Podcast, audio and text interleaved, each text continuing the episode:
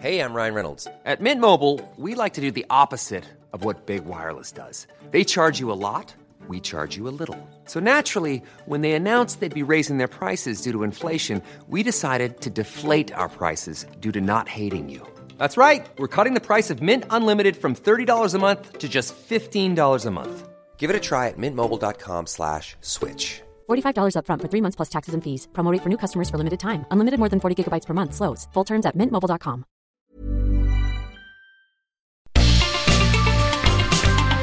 Heraldo Media Group presenta la información y el entretenimiento que usted necesita para estar enterado también en su descanso. Alejandro Sánchez y el informativo Heraldo fin de semana. Por el Heraldo Radio, con la H que sí suena y ahora también se escucha.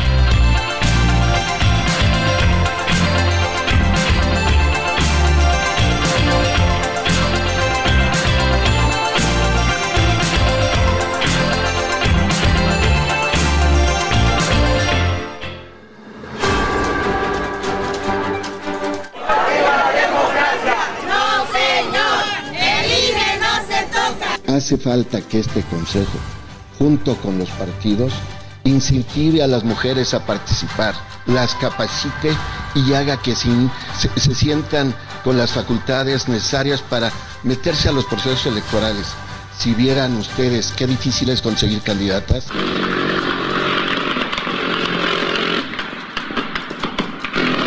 Hay como tres cosas que no se pueden ocultar. De ahí se los dejo de tarea a ustedes. Pero sí les voy eh, a decir que hay una que no se puede de esas ocultar, que es el dinero. Entonces es muy sencillo este, que se investigue lo que tiene Claudia.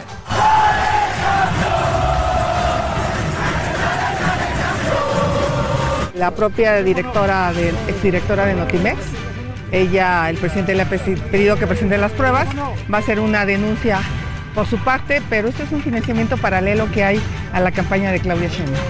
O sea, es obvio que no es una campaña austera, no ha podido explicar quién pagó los miles de espectaculares que vimos por todo el país, las miles de bardas, campaña austera la mía.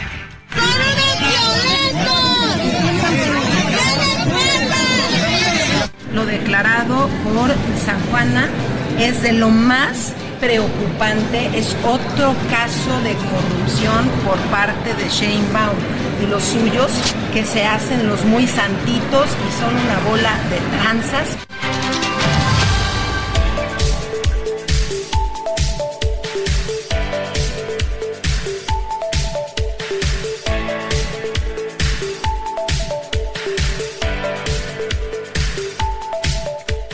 Muy buenos días, son las 7 de la mañana con dos minutos hora del centro del país. Estamos en el informativo de fin de semana de este sábado, 13 de enero ya de 2024. Yo soy Alejandro Sánchez y en nombre de un equipo que trabaja desde anoche y durante la madrugada le venimos a informar sobre los temas más importantes sucedidos en las últimas horas. Vaya que hay información, información relevante. Hoy es el Día Mundial de la Lucha contra la Depresión. Esta enfermedad silenciosa de la que pocas veces muchos pacientes se dan cuenta y puede derivar en situaciones complicadas. Hay estudios que señalan que si no se atiende bien, si no se atiende en tiempo y forma, y quienes la padecen son acompañados en este proceso, pues puede derivar desafortunadamente en los suicidios. Vamos a platicar y vamos a escuchar a una especialista que nos hable al respecto, pero tenemos muchos temas más. ¿Qué hace la FEPADE en estos tiempos electorales? Cuando basta salir a las calles, no solamente de la Ciudad de México, sino de todo el país, y ver inundadas todas las avenidas y todos estos anuncios espectaculares.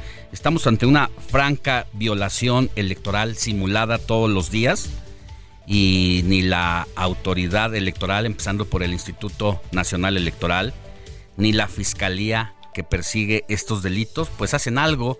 Es como si no existiera la FEPADE. Hay también información relevante por la desaparición de la agencia de noticias Notimex y toda la confrontación que ha dejado al interior de la 4T. De eso vamos a hablar porque hay acusaciones severas en el grupo más cercano del presidente de la República, donde se señala a través de San Juana Martínez, que es la que era la directora general de la agencia Notimex, de que el papá de la secretaria de gobernación, antes del trabajo, quería cobrar moches para la extinción de esa agencia de noticias, inflando los, el monto de recursos que se, que, que se necesitaba para liquidar a todos los trabajadores. Ya esta situación ha hecho mella en el círculo más importante del presidente porque además San Juana Martínez no solamente usó el Twitter o declaraciones para pronunciar y acusar esta grave situación, sino que utilizó el periódico La Jornada, cuya directora es compadre del presidente López Obrador, porque ella es madrina de sus hijos y que se ha convertido como en un órgano informativo para muchos del el gobierno federal. Así que para escribir ese artículo, San Juana Martínez no se mandó sola y hay todo un grupo de morenistas y aliados de la 4T que están con San Juana Martínez y que esto ha sido como una bomba dentro de esta administración pública y de eso vamos a hablar más adelante. Le cuento también que Ecuador sigue en problemas por la reacción de el crimen a las políticas para atacar las redes del narcotráfico. El presidente en turno no tiene ni 60 días al frente y ocurrió esta insurrección donde en estos momentos todavía hay una situación complicada porque han tomado los centros penitenciarios, los sicarios, para tratar desde ahí adentro arrodillar a la administración pública, porque al llegar este gobierno es uno de los presidentes más jóvenes en la historia de América Latina, actualmente con el presidente de Chile. Este joven tiene 36 años de edad hijo de uno de los empresarios más ricos de aquel país, y una de sus primeras acciones, ya lo venía diciendo desde que era candidato presidencial y a raíz de la muerte, o mejor dicho, ejecución de uno de los aspirantes presidenciales Villavicencio, quien acusó a las redes criminales de mantener en una situación crítica a Ecuador y que cuando llegara iba a poner orden, iba a arrodillar a los grupos criminales, por eso lo ejecutaron y este presidente en turno no se espantó e hizo lo mismo.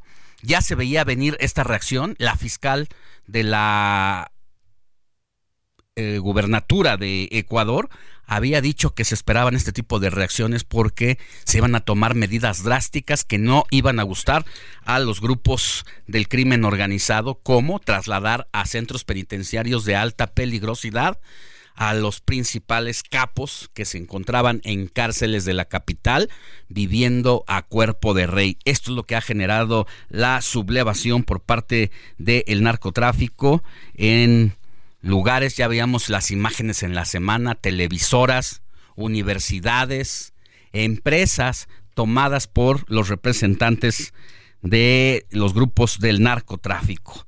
Y también le voy a contar que, bueno, de este tema de Ecuador vamos a tener un enlace en vivo de lo que está pasando allá y de lo que ha sido todo el contexto de esta situación. Oiga, una cosa importante, le dicen a Marco Cortés, el presidente del PAN, que no renuncie a su puesto.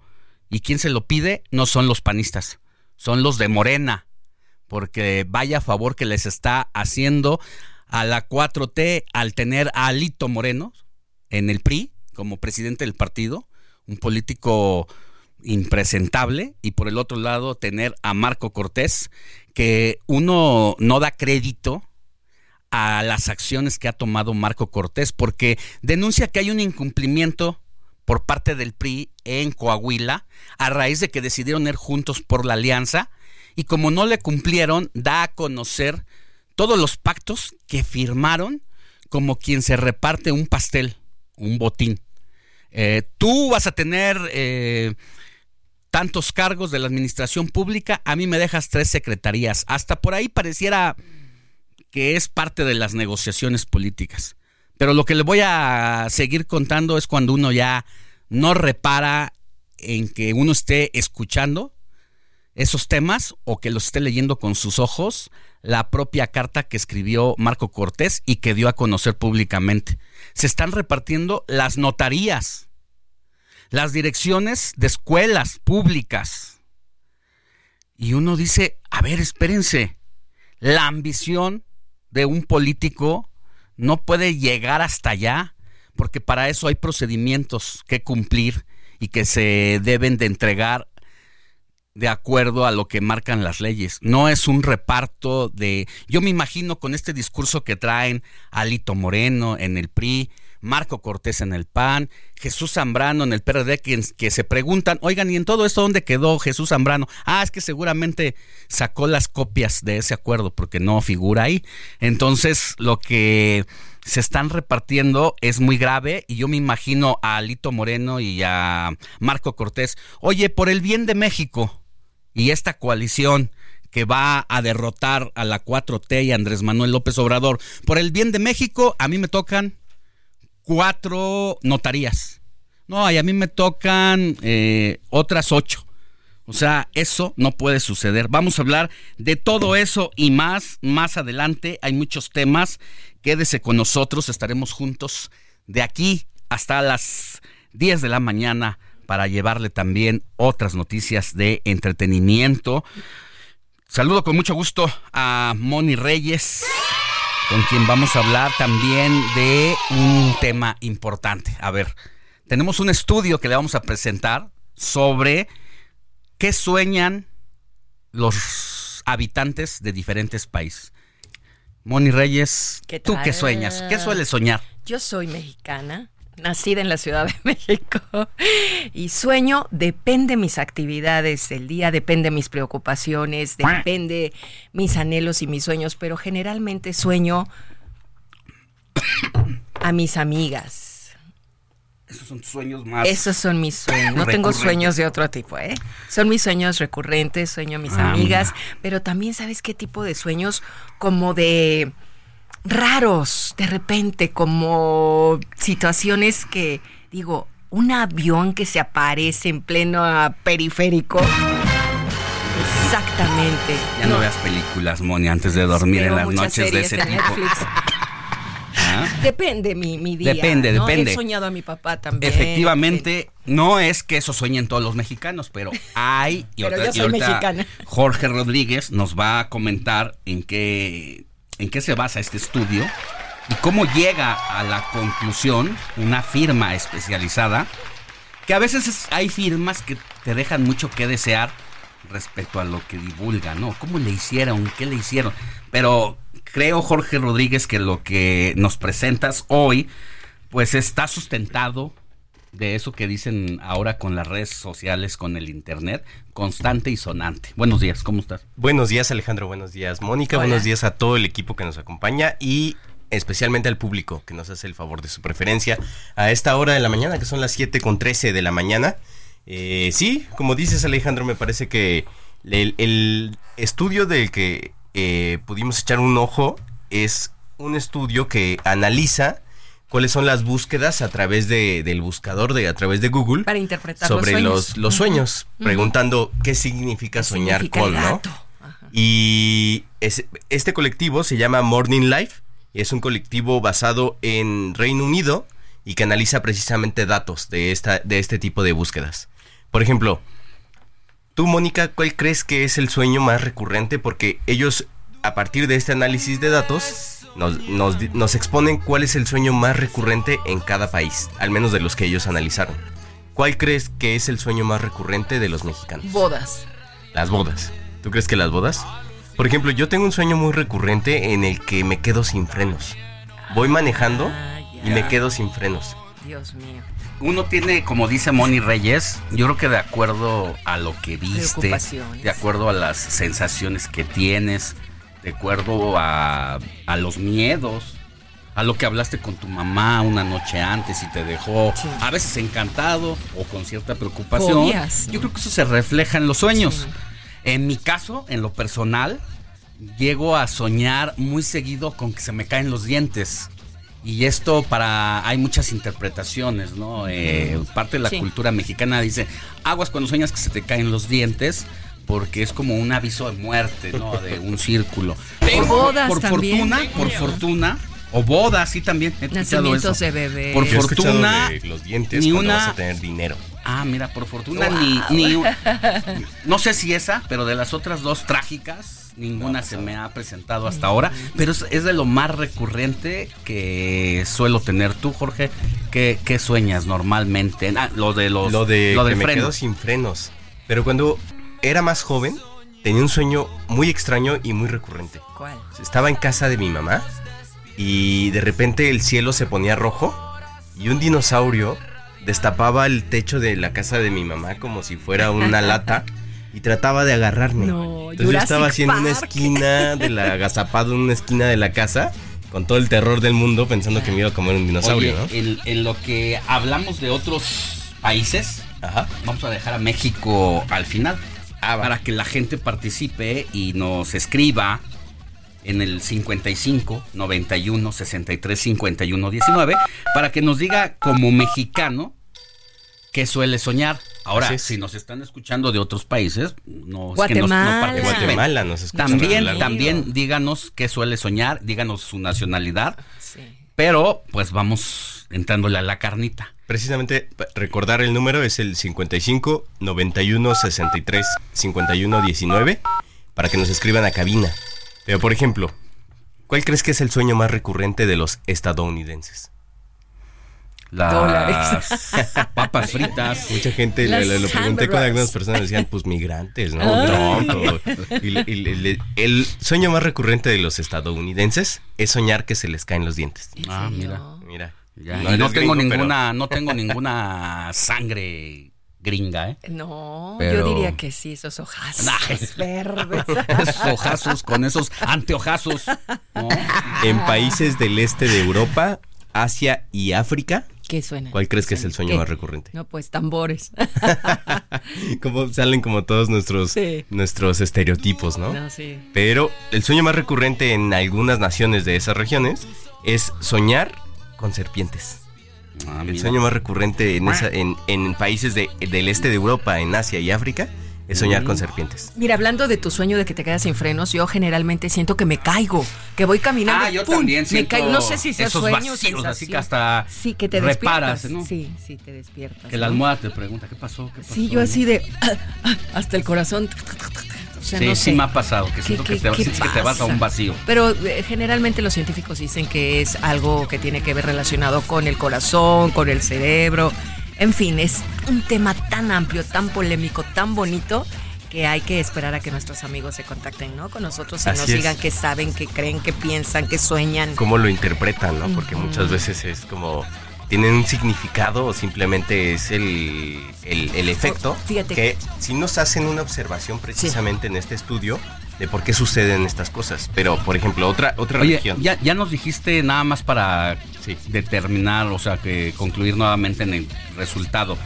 Esto, este no es una encuesta, ni mucho menos, ni es un estudio de opinión, sino que es a partir de que alguien, me imagino, despertó y una de las primeras cosas que hizo es ir a la búsqueda de Google o en el transcurso del día, de la noche, te quedaste con, oye, ¿por qué soñé Voy tal cosa? Entonces buscas, ¿qué significa soñar con que se te caen los dientes? Exacto. Es así como el... Se hizo el estudio. ¿Cómo, cómo dicen? El algoritmo de Eh, las redes sociales o de las plataformas En este caso, digitales más lo que, registra. más que algoritmo, es análisis de, de Análisis data. de data, ya. Que es data, ¿no? O sea, puedes buscarlos en los motores de búsqueda. Lo que queda registrado como Así es. palabras clave. No es que sea precisamente lo que más sueñan, pero al menos sí es una manera más aproximada y con una buena metodología para saber Pues es lo que qué es lo que está busca, buscando ¿no? la gente. Una respuesta. Pero ¿Y sí por qué es muy acercada, muy Yo creo acertada. que sí, ¿no? ¿Por qué buscarías eso si no es porque alguien lo soñaste o alguien cercano a ti lo, soñó. Yo quisiera saber, Andrés Rangel, qué sueña. Muy calladito, yo creo con redes sociales. ¿Qué sueñas, mi Andrés? Andrés Rangel está con nosotros aquí en cabina todos los sábados y domingos apoyándonos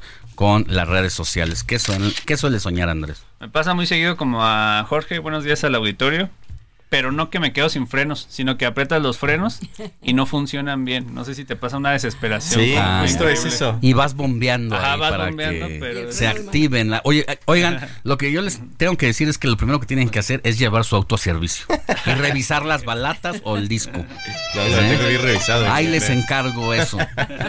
Pero sí, qué curioso, ¿no? Ya es un sueño recurrente aquí. Mira, por lo menos dos, dos personas dos aquí en esta mesa ¿Qué más? ¿Qué más? qué más. Otras nacionalidades. En Reino Unido también el, el, sueño más recurrente es que se le caigan los dientes. Ah, mira. Soñar que se le caen los dientes. en Jamaica. Bueno, yo sí he soñado eso una que otra vez. En Jamaica sueñan... Con Bob Marley. Con Bob Dylan. Con Bob, Marley. Bob Marley. No. Y en Italia, yo sé en Italia con quién sueñan. Es soñar con bebés. con bebés. ¿En dónde? En Jamaica. Soñar con bebés. Ajá. Ándale. ¿Qué más? ¿Qué más? Eh, en Costa Rica, por ejemplo. los ticos. ¿Cuál, es el sueño más recurrente en Costa Rica? Les falta tener ejército. La muerte. No. Sueñan con la muerte como el, sueño más recurrente en Costa Rica. Eh, en Belice. ¿Qué? Es el, sueñan con dinero. Con dinero es el sueño más recurrente. Yo he soñado con popó de perro. ¿Qué piso? ¿Qué piso? ¿No? ¿Qué ah, piso? no, yo no, eso sí no. Yo sí he soñado qué piso. En Haití Híjole, no, pues en la... De los haitianos con llegar a Estados Unidos. con automóviles. ¿Qué? Digo, insisto, no, no, estamos, no tenemos la certeza de que ese es el lo más, recurrente, pero es lo más buscado. Pero los mexicanos entonces, ¿con qué soñamos? Bueno, ese, ese a ver, creo que ese... ¿ya hay mensajes? A ver, cuéntanos. A ver. Hello, amigos. Bueno, pues aquí nos dice, estoy leyendo el azar. Mmm... Yo siempre sueño esto y estudié a Freud. El psicoanálisis nace con el libro de Sigmund Freud, La interpretación de los sueños 1900 es Laredo Smith y sueña con qué creen. Con dinero. Ya. Dinero.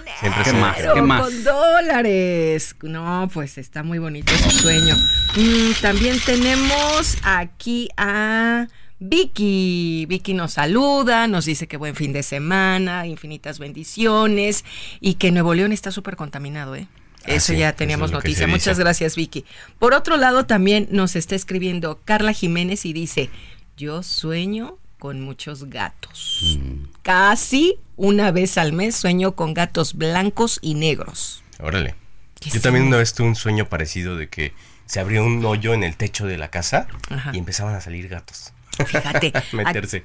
Bonita mañana nos saludan desde Gómez Palacio Durango. A menudo sueño que corro y de la nada empiezo a volar en alturas muy altas. Yo lo he soñado también me ha pasado. de manera recurrida y es un sueño muy sabroso porque sientes que pues que puedes dominar otras cosas, ¿no? Sientes que vuelas. Sientes que vuelas y que no te vas a caer, que sabes volar. De hecho, yo cuando me doy cuenta que ya estoy volando me caigo. Sí. Ajá, ese así es mi sueño. Sí, sí, bueno, Antonio de Harvard, nuestro fiel radio escucha, dice, buenos días, Alex, Moni, equipo, todo el equipo informativo, saludos, buen fin de semana de fútbol americano. Y si pueden ir al cine, vean B. Baker, película de acción. Saludos, Antonio de Harvard. y también nos dice, vayan a ver Godzilla. Cuando se cae, ah, dice, decían que cuando se te cae un diente, se asoma un pariente. Ah, mira. Que eso significa, vayan a pues, ver Godzilla. Si quieres, vamos ya un poco que ya vamos ah. hacia el corte. El sueño más recurrente de los mexicanos es soñar con tu expareja. Ay, Dios. Ah, es el sueño más recurrente. Yo sueño de los con, mexicanos. con Mark Anthony. con tu futura pareja. Eso, sueñan los mexicanos. eso soñaban los mexicanos. No sé si les ha pasado. Sí. Pero ese es el sueño más recurrente. ¿No has soñado con un ex? A mí no me ha pasado. ¿A ti, Alex? No, tampoco. Pues yo sí, ok. Y aquí dicen que pongas la liga de donde está este estudio. Ah, muy bien, ahorita la, la, la, pasamos. Sí, y eh, sígame en arroba Alex Sánchez MX. sigo leyendo al rato. la situación de por qué es eh, la explicación de por qué se supone que los mexicanos soñamos con los con nuestras exparejas es porque estamos viviendo una situación que nos recuerda a esa, a esa dice pareja. Luis Ahumada que Las extrañamos, las extrañamos. Oye, dice... Yo creo que lo trataron muy bien, le hicieron buena chamba a Luis. Una- un amigo dice, el mismo sueño tiene significado diferente para cada persona, Así no hay que generalizar, lo cual estoy total... Y nos están llegando No, dijimos que no estamos generalizando, sino diciendo un poco lo que son el mayor Oye. número de búsquedas en Jorge, internet. Jorge Vargas dice que sueña que está en un edificio muy alto y le da miedo. Hay muchos mensajes que están llegando, así es que sigan escribiendo, gracias. Vamos a una pausa y al volver vamos a regresar con todas las actividades de los precandidatos, así como la advertencia de López Obrador de que no va a ir el 5 de febrero a festejar un año más de la Constitución a Querétaro, pero que les tiene unas sorpresas a los de la oposición. Pausa y volvemos con más. La noticia no descansa. Usted necesita estar bien informado también el fin de semana. Esto es Informativo El Heraldo Fin de Semana. Regresamos.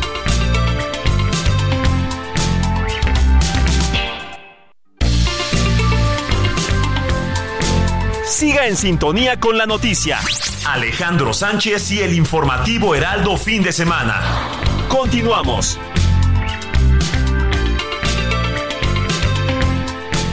Siete de la mañana con 31 minutos, hora del centro del país. Estamos en el informativo de fin de semana y en ausencia de Héctor Alejandro Vieira, que se tomó unos merecidos días de descanso porque no dejó de trabajar todo el mes de diciembre y ya lo mandamos ¿Eh? a descansar, Mire. aunque no quisiera. ¡Ay, véale! Le- pues ahora aquí mi querido Jorge Rodríguez nos va a dar las efemérides y se puso guapachoso para arrancar con esta primera entrega. ¿Qué estamos escuchando? Jorge? Así es, Alejandro. Bueno, yo no me puse guapachoso, el que se puso fue Héctor, que a pesar de que está de descanso, ya nos dejó la selección musical y al que le mandamos un cariñoso saludo. y Oye, un ahorita debe estar abrazo. soñando con su ex. que está bailando una cumbia con Ah, su ex. caray. Precisamente Sí, sí porque la primera selección de música del día de hoy es Serrana Mía del grupo Ciclón, que en 1994 llegó a los primeros lugares de popularidad en países como México, Argentina y Perú, de donde son originarios. Oye, cumbia serrana se Cumbia oye serrana. rica, ¿no? Para, ¿Cuántos años son? ¿30? para echarle 90, 30. brillo al piso. No, 94. sí, 30 años. Sí, 30 Así es. años. 29, 30 ya, Como más o menos. ayer. Mi querido Héctor Vieira, pues yo sé con quién sueñas. Lo sabemos, ¿verdad? Ya Alex? sabemos, Ya, ya sabe, va- va- no, no es solo un examón. Sabemos todo, nombre, apellido. Todo de, les he de decir. He de decir, he de comentar. he de confesar. Así nos va a decir al regresar. Ay, pues qué rico está este tema y hay que decirle a Luis Ahumada que le suba, le ¿no? Para bailar DJ, aquí con échale, Ge- George. Sigue a Alejandro Sánchez en Twitter. Arroba Alex Sánchez MX.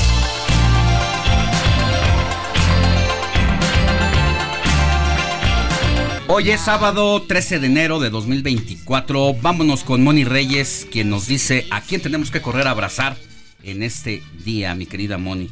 Claro que sí, Alex, amigos, ahí vamos a darle un abrazo a quien lleve por nombre Hilario. Wow, Hilario. Yo tengo un amigo, Hilario Almaraz. Muchos saludos, mi querido Hilario. Hilario, fotógrafo, saludos para él. Ay, pues a Godofredo, Ese no, te lo vengo manejando. ¿no? Pedro sí, yo tengo a mi amigo Sí, Pedrito allá en Cuernavaca. Peter. Remigio, don No, Remigio, don. Remy. Emilio.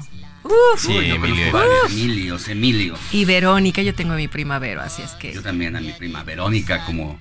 Como el pirulí. la- como el pirulí. Con la canción del Iturbe, el pirulí. pirulí. Qué bonita canción. Ay, Verónica. Bueno, no está mi Totis para que me ayude a cantar. Vámonos a conocer la historia de Hilario, mi querido Luis Ahumada.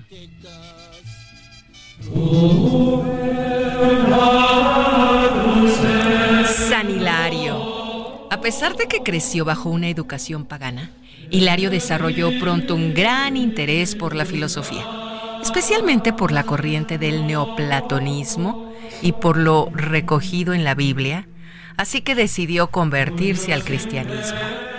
Un día los vecinos de la ciudad de Poitiers lo nombraron obispo, un cargo que desempeñó durante siete años hasta que fue desterrado cinco años después allá en Frigia, En ese tiempo, el santo Hilario aprovechó para empaparse de libros sobre teología, pero de Oriente, así como para escribir varios textos, entre ellos uno dedicado muy en especial al Evangelio de San Mateo.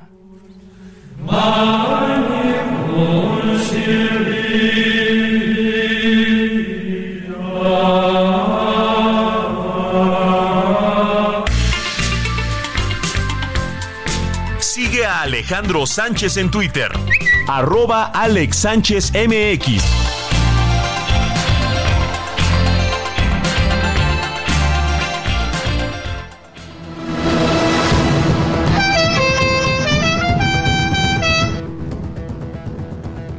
Vámonos a dónde, mi querido Jorge Rodríguez.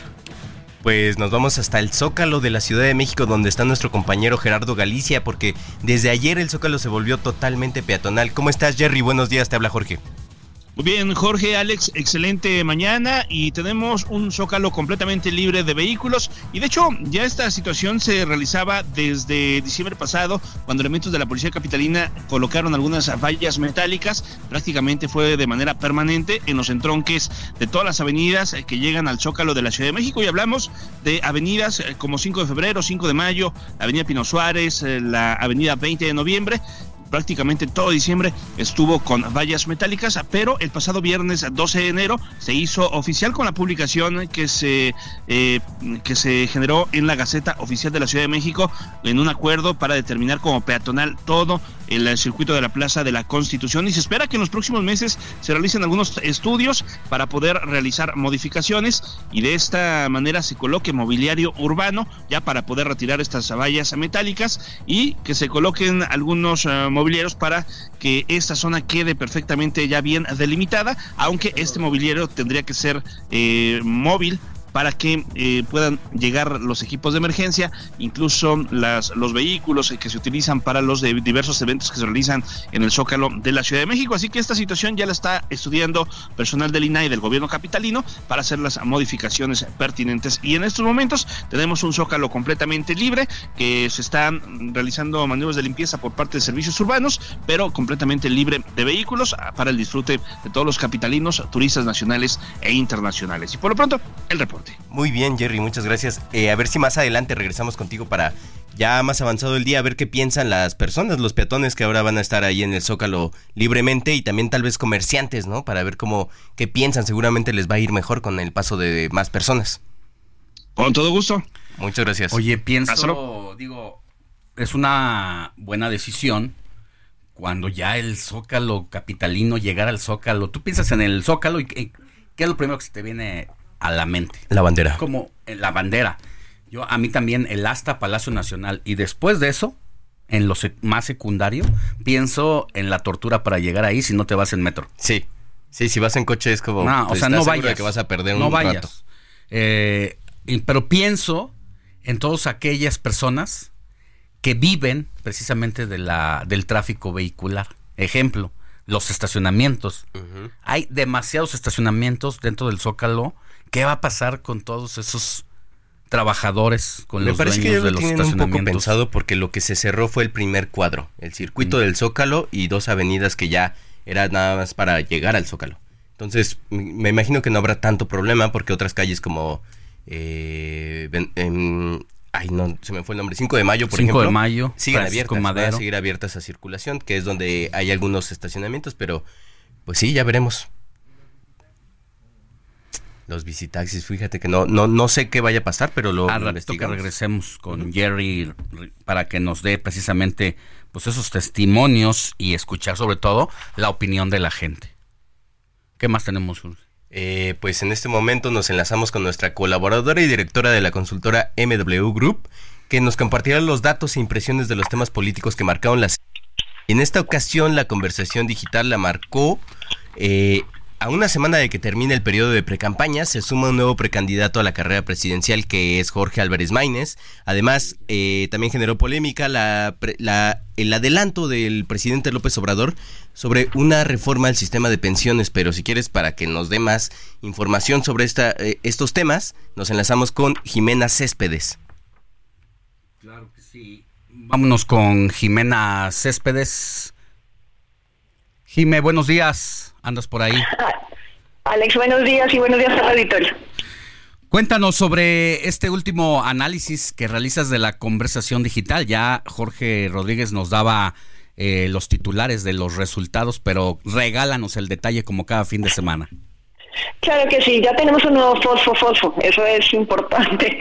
tenemos a Jorge Álvarez Maínez, digamos que la conversación, aquí sí agarró al, digamos que a la agenda sociodigital por sorpresa.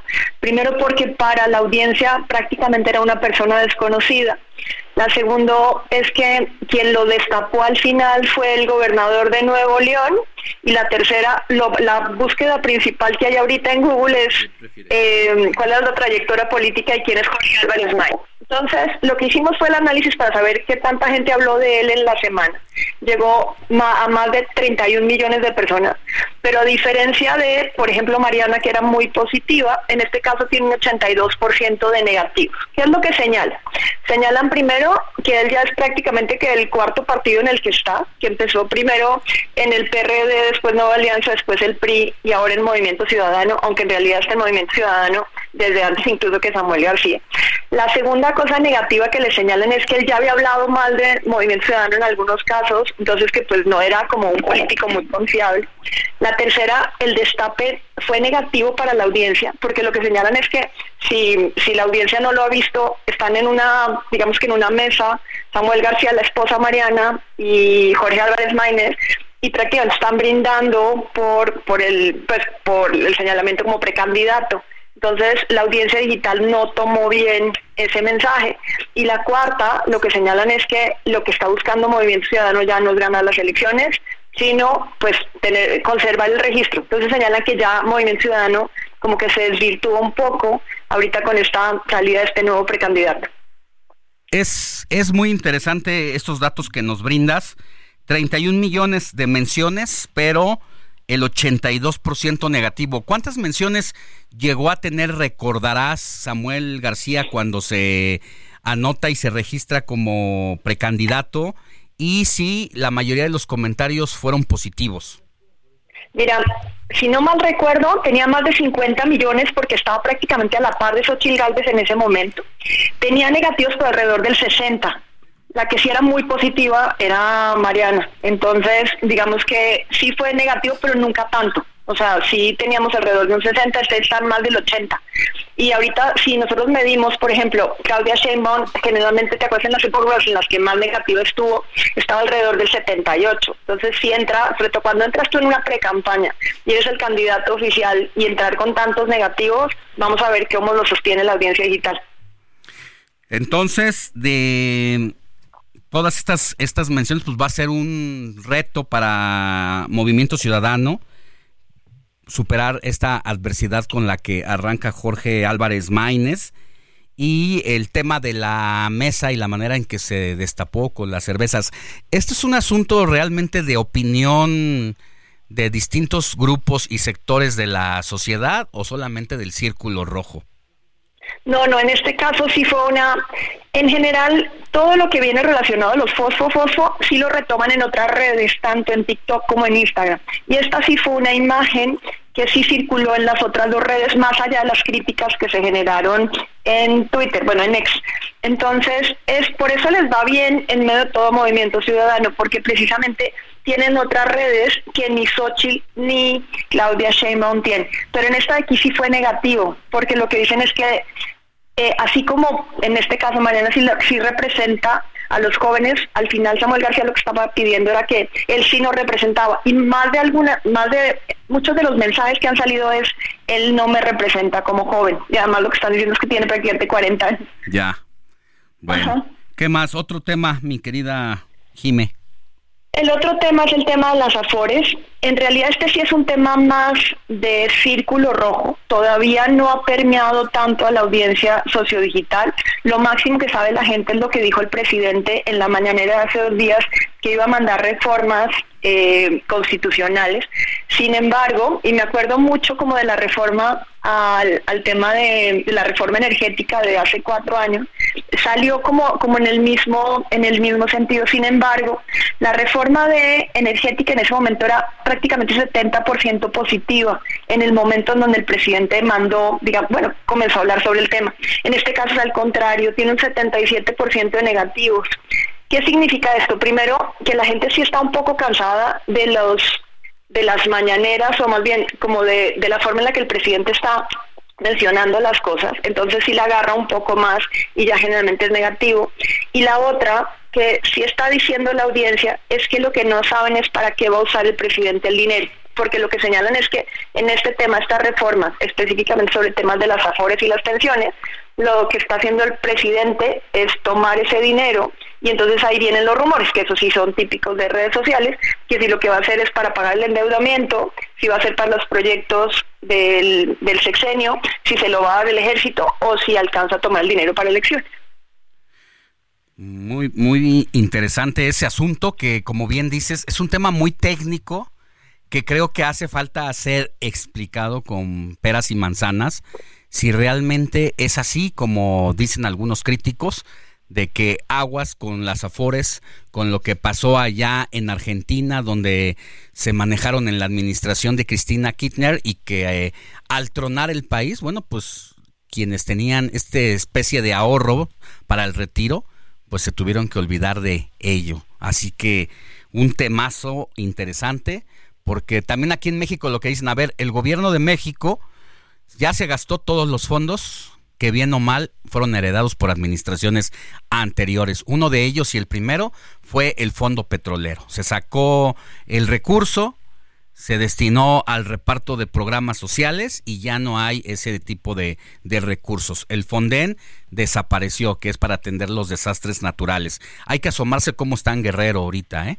La situación no luce como la ve el presidente de la República desde los barcos o desde los helicópteros. A ratito vamos a tener nosotros un enlace con nuestro compañero reportero que vive allá, que ha padecido estos últimos meses la situación trágica desde Otis y que cuando los empresarios y los ciudadanos se están organizando para levantar el puerto, bueno, pues ahora el crimen organizado trae asoleados a los habitantes y el transporte público se suspendió durante dos días, así que es una situación bastante lamentable.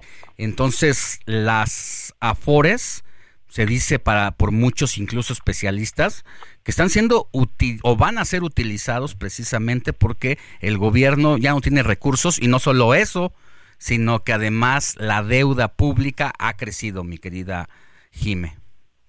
Eso es correcto. Lo ha dicho, digamos que parte de la audiencia digital, obviamente este sí es un pedazo muy chico, que fue el tema de los bonos de inicio de año y que sobre eso no habló del presidente.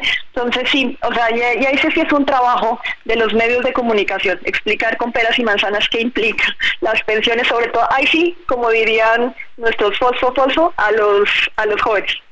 Sí, bueno, pues algo más no, no, pues estaremos pendientes esta semana precisamente de los temas que hay en la agenda. El tema de inseguridad sigue siendo como el que más pesa. Vamos a ver qué otros salen y nos vemos la próxima semana. Te mando un abrazo, cuídate mucho, Jime, gracias, como cada sábado. Igualmente. Es Jimena Céspedes, directora de MW Group, la agencia que monitorea la conversación sociodigital.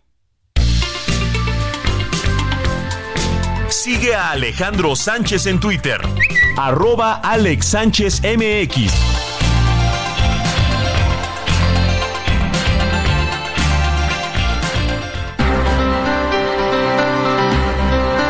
Vámonos con nuestro compañero Jorge Almaquio, quien nos tiene todo sobre Xochitl Galvez, precandidata de la coalición Fuerza y Corazón por México, que criticó el presunto involucramiento los hijos del presidente en obras y contratos del gobierno.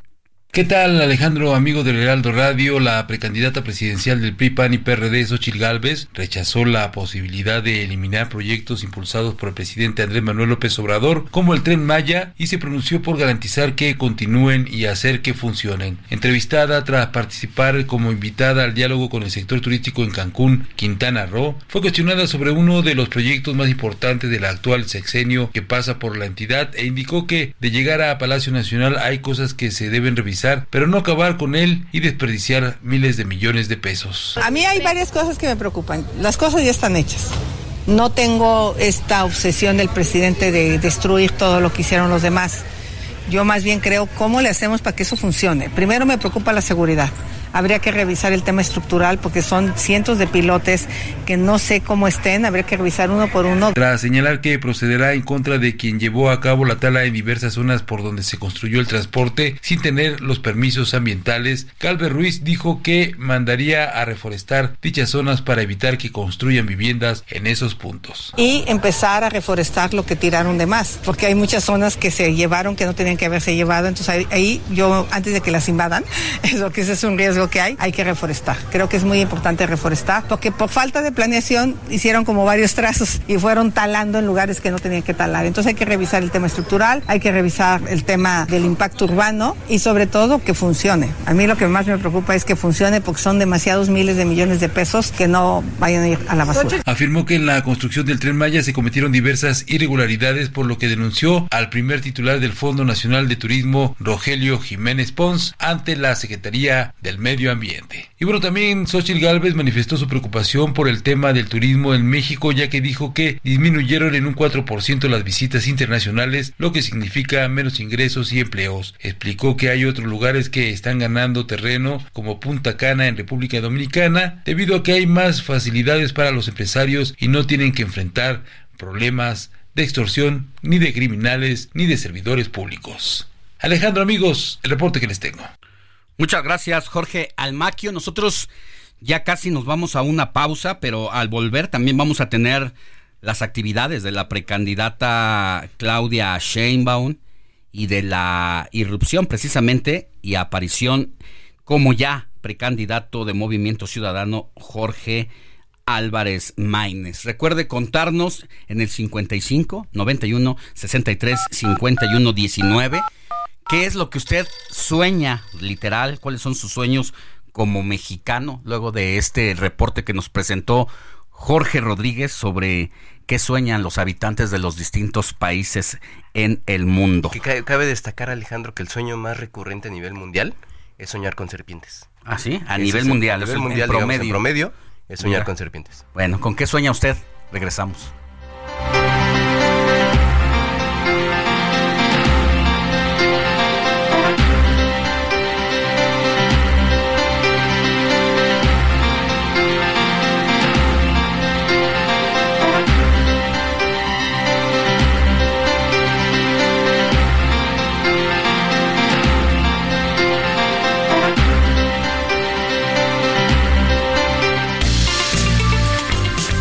La noticia no descansa. Usted necesita estar bien informado también el fin de semana. Esto es Informativo El Heraldo Fin de Semana. Regresamos.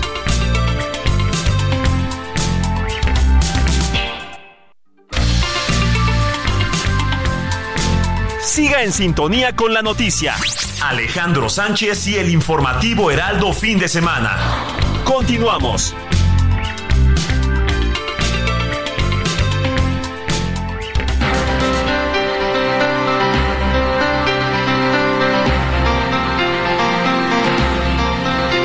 8 de la mañana con 3 minutos hora del centro del país. Moni Reyes, ¿qué, traes? ¿Qué traes? ¿Qué traigo que quiero que nos mar que nos escriban al 559163 5119. Ya tenemos más mensajes. Ya tenemos más mensajes, pero antes de leerlos, porque yo sé que en este momento ya están escribiendo nuestros amigos, vamos a platicarles que hoy es Día Mundial del Chicle. ¿Les gusta el chicle? Yo le estaba preguntando a Andrés Rangel si le gusta el chicle y me dice que sí. ¿Sabían que limpia los dientes? ¿Ah, sí? Claro. Hay unos que, que, son, que tienen recaldent o recaldent y que eh, tengo una amiga que es odontopediatra y dice, limpia en una urgencia, en una emergencia. A mí honestamente no me gusta. ¿No te gusta el chicle? porque primero, porque soy un poco torpe y siempre me acabo mordiendo la lengua o un cachete o algo así. Entonces por eso no lo hago. Y en segunda, porque mi abuela siempre me decía, no más que chicle. Se te van a caer los pantalones. Exactamente. Así te decía tu abuelita, Alex. Los pantalones y lo de abajo. Así, así suelen decir las abuelas. Creo que a mí sí me dijeron que se me iban a caer los pantalones. Oiga, ¿nunca les pasó el chicle el novio o la novia? No. Ay, a mí sí. No, ¿a ti sí? Sí. Hombre, Moni, andas con todo, Ay, desde, chi- chiquilla, casi. con todo, ¿eh? Bueno, yo cuéntanos les voy a más- platicar. Cada 13 de enero, y hoy es 13 de enero, se celebra el Día Mundial del Chicle para rendir homenaje a- una de las golosinas más consumidas en todo el mundo. Sí, es muy consumida. Tú viajas, tú vas en avión, tren, bici, patineta, ¿sí o no, Andrés? Y traemos chicle. Oye, pero tienes origen en México.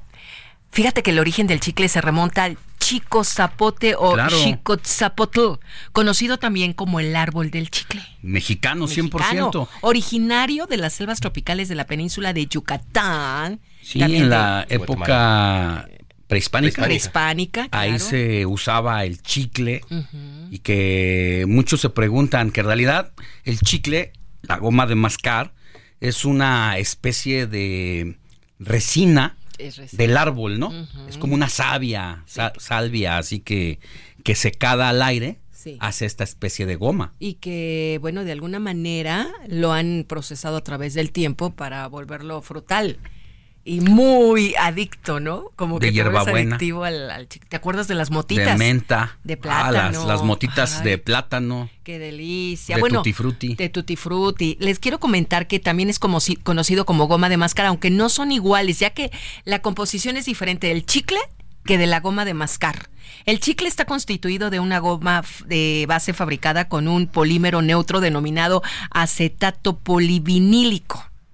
Por eso es que se, se alarga como el queso oaxacano, pero más o menos. polivinílico, Sí. no me suena como algo que quiero tener en la boca. No. ¿Quién dijo lo de los dientes? Que para limpiar Yo. los dientes, sí.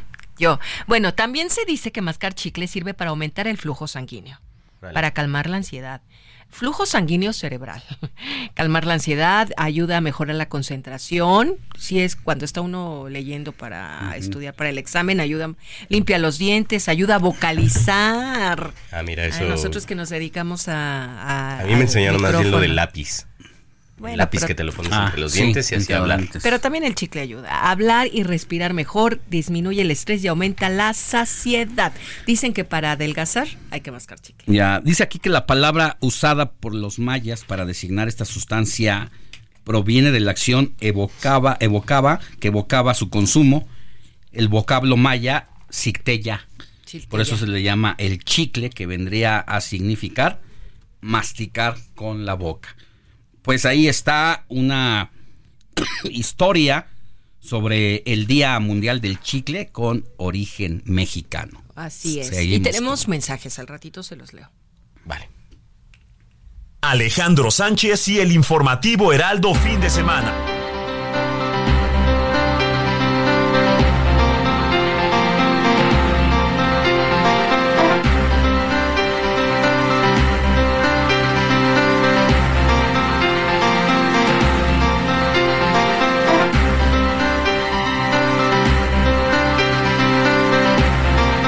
Vámonos con Claudia Sheinbaum, quien estuvo en la Ciudad de México y se encontró con su equipo de seguridad de Omar García y Ernestina Godoy. Adelante, Carlos. Muy buenos días, Carlos Navarro. Adelante, Carlos. ¿Andas por ahí? No, no escuchamos a Carlos Navarro. ¿Ya estás, Carlos? Buenos días, Alex. Te saludo con gusto a ti, al auditorio. Nos encontramos rumbo a Yautepec, Morelos, donde en el día 55 de precampaña Claudia Sheinbaum estará visitando el estado de Morelos. Pero como bien lo comentabas, ayer estuvo en la Ciudad de México, donde fue arropada por 15 mil mujeres en el Parque Bicentenario. Ahí, Claudia Sheinbaum aseguró que ella no llegará sola a la presidencia, lo hará en compañía de las millones de mujeres mexicanas. Escuchemos.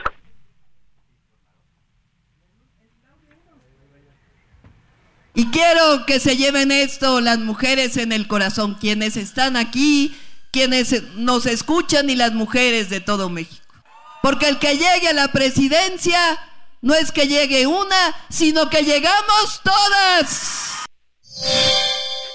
La precandidata presidencial reiteró que la cuarta transformación significa un cambio profundo para las mujeres. En el evento la acompañó quien fuera fiscal de la Ciudad de México hasta hace unos días, Ernestina Godoy, quien de ser la enemiga número uno del PRI. De por qué de la noche a la mañana me convertí en enemiga número uno del PRI, lo cual me honra profundamente.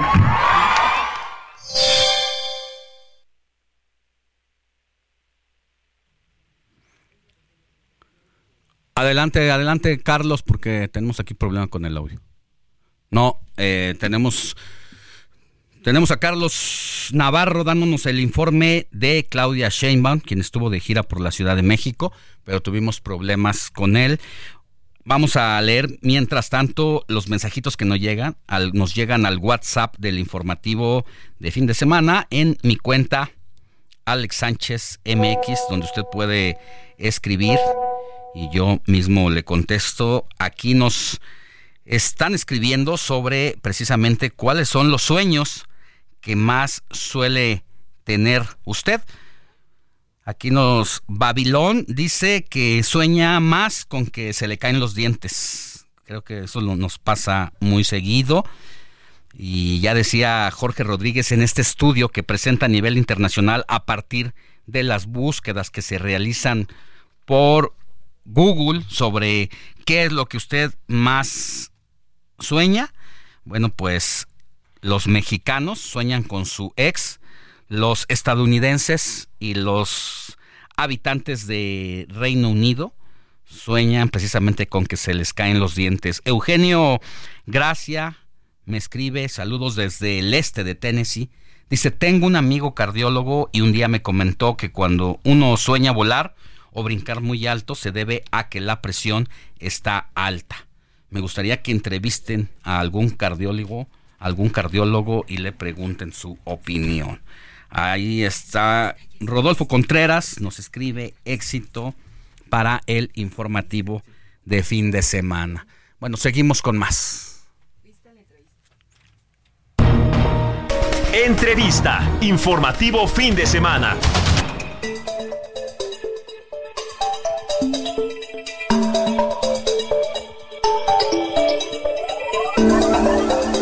Con más información, mire, eh, uno se pregunta cuando sale por las calles y avenidas de la Ciudad de México o de cualquier lugar del país donde vaya y comienza a ver las avenidas con estos espectaculares inundadas de candidatos desde la aspirantes a la presidencia de la República, a diputados, alcaldes, gobernadores en las ocho entidades federativas, en las nueve con la Ciudad de México, donde habrá relevo, y uno se pregunta, ¿qué está haciendo la autoridad electoral para evitar precisamente pues que haya este tipo de violaciones que a todas luces parece que son francas a la ley electoral?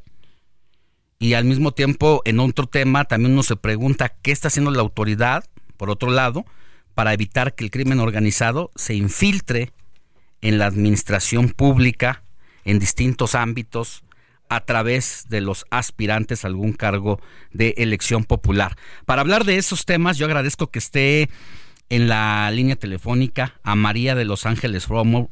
Ella es asociada fundadora de MAF y Asociados y es ex titular de la Fiscalía Especializada para la Atención de Delitos Electorales, la FEPADE. María de Los Ángeles, qué gusto tenerle con nosotros. Muy buenos días, ¿cómo está? Igualmente, qué gusto poder saludarte a ti y a todo tu auditorio. Muchas gracias por la invitación. A ver, tenemos un reto electoral eh, sin precedentes para el próximo 2 de junio de 2024 por el número de participantes en el padrón electoral, que deberán salir a las urnas si así lo, lo consideran, por el número de cargos en disputa y bueno, pues la situación y la coyuntura que vive el país. Cuéntenos ¿qué es y para qué funciona la Fiscalía especializada para la atención de estos delitos? Porque al informativo de fin de semana nos han llegado muchos mensajitos por las redes sociales, por el WhatsApp, preguntándonos de qué nos sirve a los mexicanos tener una FEPADE que aparentemente no trabaja. Mira, eh, debemos partir del entendimiento que tenemos tres distintas autoridades en materia electoral.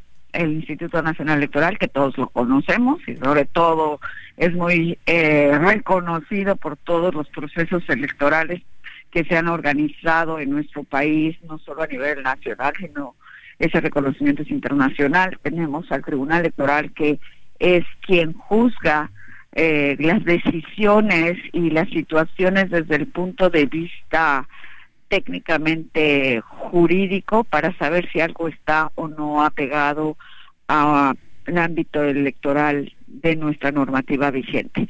Y por otra parte tenemos otra instancia que se encarga de perseguir, investigar y en su caso poner a consideración del Poder Judicial aquellas conductas que pudieran llegar a constituir un hecho delictivo en materia electoral y tenemos tipos de delitos pues para todos los actores diversos que participan en el proceso electoral, pues desde los ciudadanos, pero también hay funcionarios partidistas, funcionarios electorales, tenemos candidatos, precandidatos, eh, candidatos independientes, es decir, hay una gama muy amplia de lo que nosotros le decimos tipos penales, que son pues eh, acciones o situaciones que están consideradas fuera de la ley y que su gravedad hace que la sanción no solo sea económica, si nos vamos por un ámbito administrativo, sino que sea de privación de libertad, además de alguna sanción en algunos casos, y pudiera llegar hasta la pérdida de los derechos político-electorales.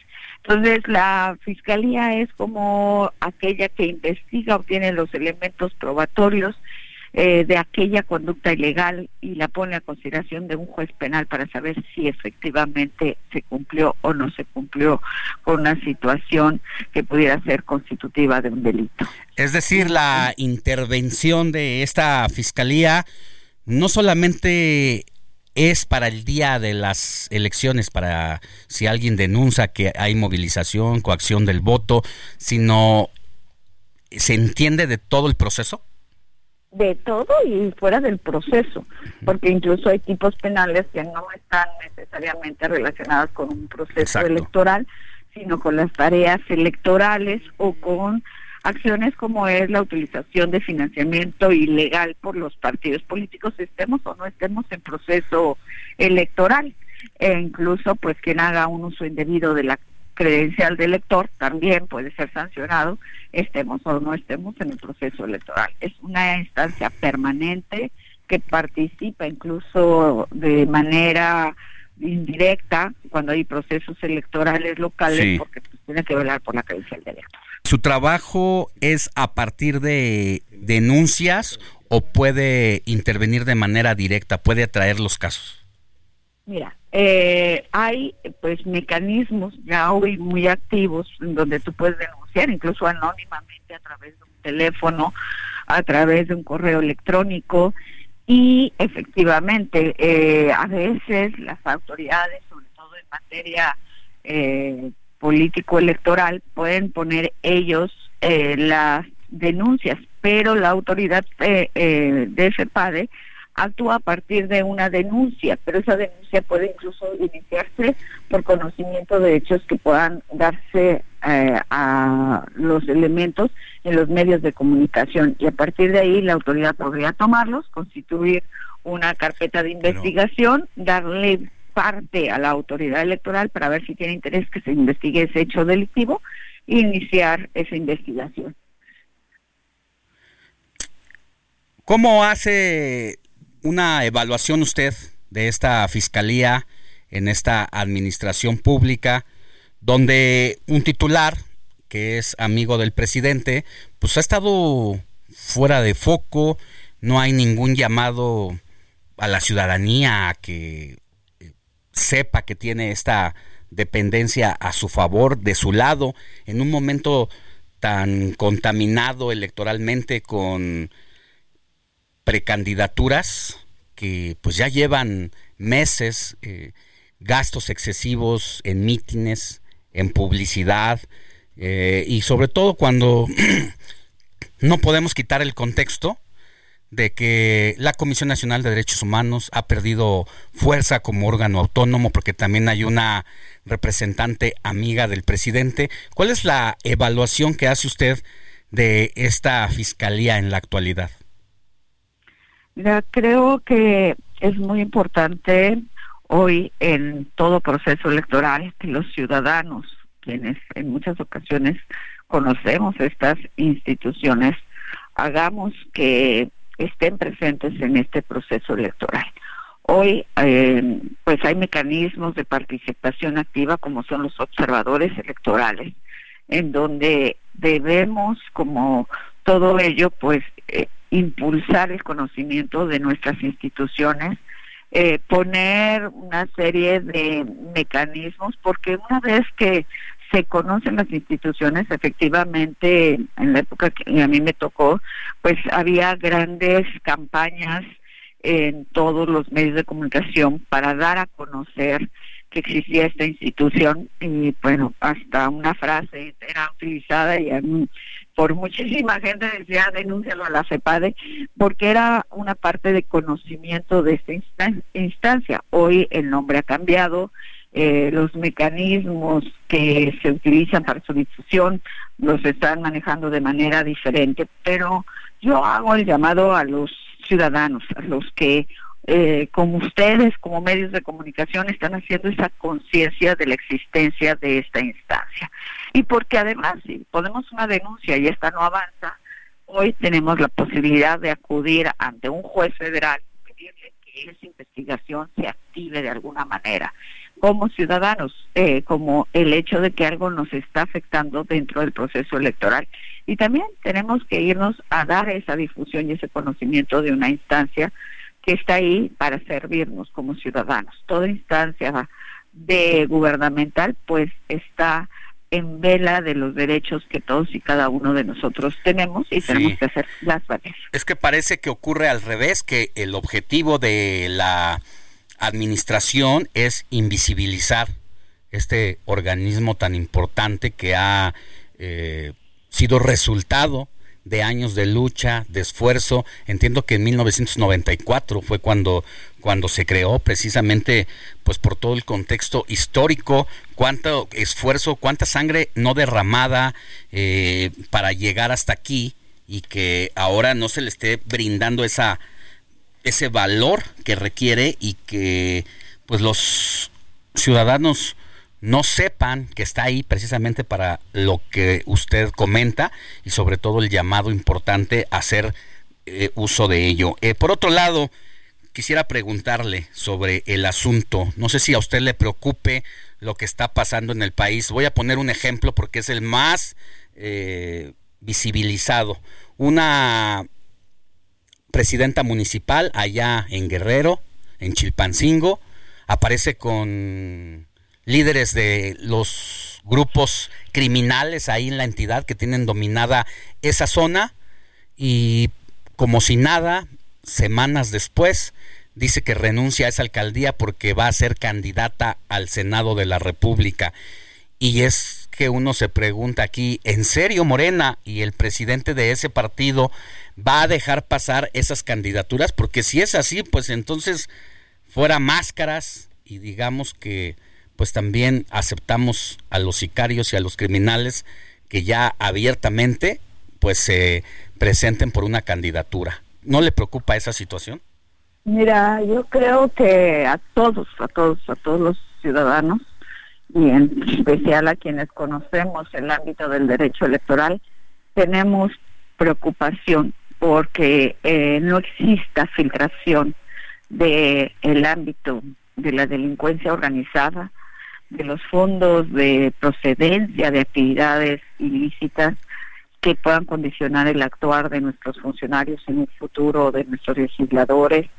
Y creo que la tarea es que estos hechos realmente se esclarezcan, se investiguen y que existen todos los podríamos decir, mecanismos legales para impedir que una situación de infiltración de la delincuencia organizada pueda llegar a, nuestra política.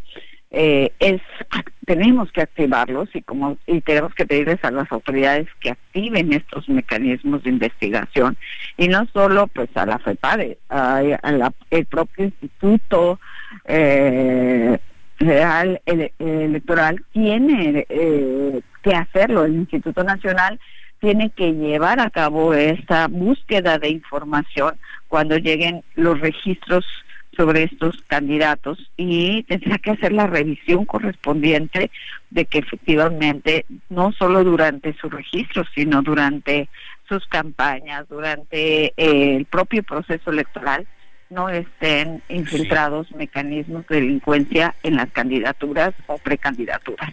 Es un trabajo que tenemos que exigir como ciudadanos que se haga porque queremos y tenemos eh, que cuidar nuestra política de nuestro desempeño. Tenemos que ir a una pausa, ¿nos aguanta tantito y regresamos para despedirnos? Claro que sí. Regresamos con más. La noticia no descansa. Usted necesita estar bien informado también el fin de semana. Esto es Informativo El Heraldo Fin de Semana. Regresamos.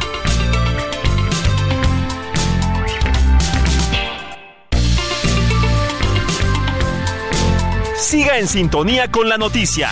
Alejandro Sánchez y el informativo Heraldo fin de semana.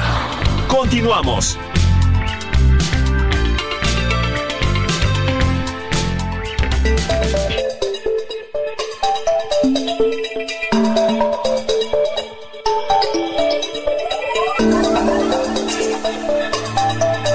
Ocho de la mañana con 30 minutos hora del centro del país. Agradezco muchísimo que nos haya esperado en la línea telefónica a María de Los Ángeles Romo. I'm Sandra, and I'm just the professional your small business was looking for. But you didn't hire me because you didn't use LinkedIn jobs. LinkedIn has professionals you can't find anywhere else, including those who aren't actively looking for a new job but might be open to the perfect role, like me. In a given month, over 70% of LinkedIn users don't visit other leading job sites. So if you're not looking on LinkedIn, you'll miss out on great candidates like Sandra. Start hiring professionals like a professional. Post your free job on linkedin.com/people today. Socia fundadora de MAF y Asociados y es ex titular de la Fiscalía Especializada para la Atención de Delitos Electorales. Mm, platicábamos sobre esta preocupación que hay, María de los Ángeles, sobre la posibilidad que se puedan colar representantes del crimen organizado a las campañas políticas e incluso a las candidaturas y hacía un llamado a las autoridades electorales para reactivar mecanismos de revisión que impidan precisamente esta infiltración. Creo que no podemos eh, dejar de ninguna manera que esto suceda eh, es constitutivo incluso de un delito electoral que tiene una penalidad hasta de 15 años de privación de libertad si se utilizan pues fondos provenientes eh, de actividades de esta naturaleza y que lógicamente esto se puede llegar a detectar a través de las investigaciones financieras que está obligado el propio Instituto Nacional Electoral a llevar a efecto permanentemente y donde debe seguirse la pista del dinero de cada uno de los gastos de campaña, pre-campaña, incluso actividades partidistas que estén ahí y que deban ser supervisadas de manera directa y que hoy hay toda una serie de candados desde cómo registras a un proveedor, cómo ese proveedor tiene que tener fondos de carácter lícito para llevar a cabo todas las actividades en apoyo que sea contratado por un por un candidato o precandidato. Creo que los mecanismos están, eh, las denuncias son fundamentales y el quehacer de nuestras instituciones debe ser un factor prioritario para garantizarnos como ciudadanos de que no van a llegar pues personas que pudieran tener ciertas ligas en materia de delincuencia organizada, porque afecta su quehacer y puede condicionar, pues, incluso los resultados que afecten a las comunidades. y eso no lo queremos en nuestro país. Así es, pues muy importante su participación. Yo agradezco que haya estado con nosotros en el informativo de fin de semana, eh, precisamente para reflexionar, para cuestionarnos temas que son de gran relevancia en este proceso, pero que se están quedando en un tema secundario porque estamos más distraídos por lo que está pasando en la conformación de las instituciones electorales, si está polarizado o no, si está siendo cooptado por el gobierno en turno o no, y mientras la opinión pública se centra en eso y los actores de primer nivel que representan estas instituciones también están enfrascados en esto, lo principal y para lo que están hechas estas instituciones para blindar y arbitrar este proceso, pues parece que están quedando mucho a deber. Mira, si me permites, quiero hacer un llamado muy importante que desde mi perspectiva puede ser un gran antídoto para nuestro sistema y sobre todo proceso electoral que estamos viviendo en este año son los ciudadanos. Los ciudadanos hemos demostrado en momentos de gran dificultad que con nuestra participación podemos salir adelante y el proceso electoral requiere de esa acción inmediata de los ciudadanos. Y esto empieza desde un llamado porque el próximo 22 eh, de enero vence el plazo en el que podemos renovar nuestra credencial de elector y si nosotros no tenemos ese instrumento, no somos parte del mismo activo para poder elegir a nuestros gobernantes, para poder participar en el mismo. Llamado es a esa activación. Y segundo, se nos cortó la llamada con María de Los Ángeles From Rangel. Ella es socia fundadora de MAF Asociados y es extitular de la Fiscalía Especializada para la Atención de delitos electorales. No estamos viendo si la recuperamos ya porque nos estaba dando un segundo punto. Ojo con lo que está diciendo María de Los Ángeles Fromo, que de eso vamos a hablar mañana con una consejera del Instituto Nacional Electoral que hace el llamado a renovar su credencial para votar con fotografía. Jorge Rodríguez, el día 22 de enero es el último día de oportunidad que tiene para hacerse de su credencial. Si no hace ese proceso hasta el 22 como fecha límite, Así es. no va a poder participar en las elecciones del 2 de junio. Sobre todo si no tiene la credencial actualizada, ¿no? Si la perdió o no tiene la credencial eh, del Instituto Nacional Electoral actualizada, que si lo revisa ahí en su propia credencial, adelante o atrás, depende qué, qué tan, de qué vigencia tenga, ahí precisamente viene la vigencia de hasta qué año es todavía válida. Sí. sí, mañana vamos a hablar con una consejera electoral del, Instituto Nacional Electoral para que nos dé, nos dé esa información y también otros puntos importantes de lo que está pasando en el INE, Alejandro.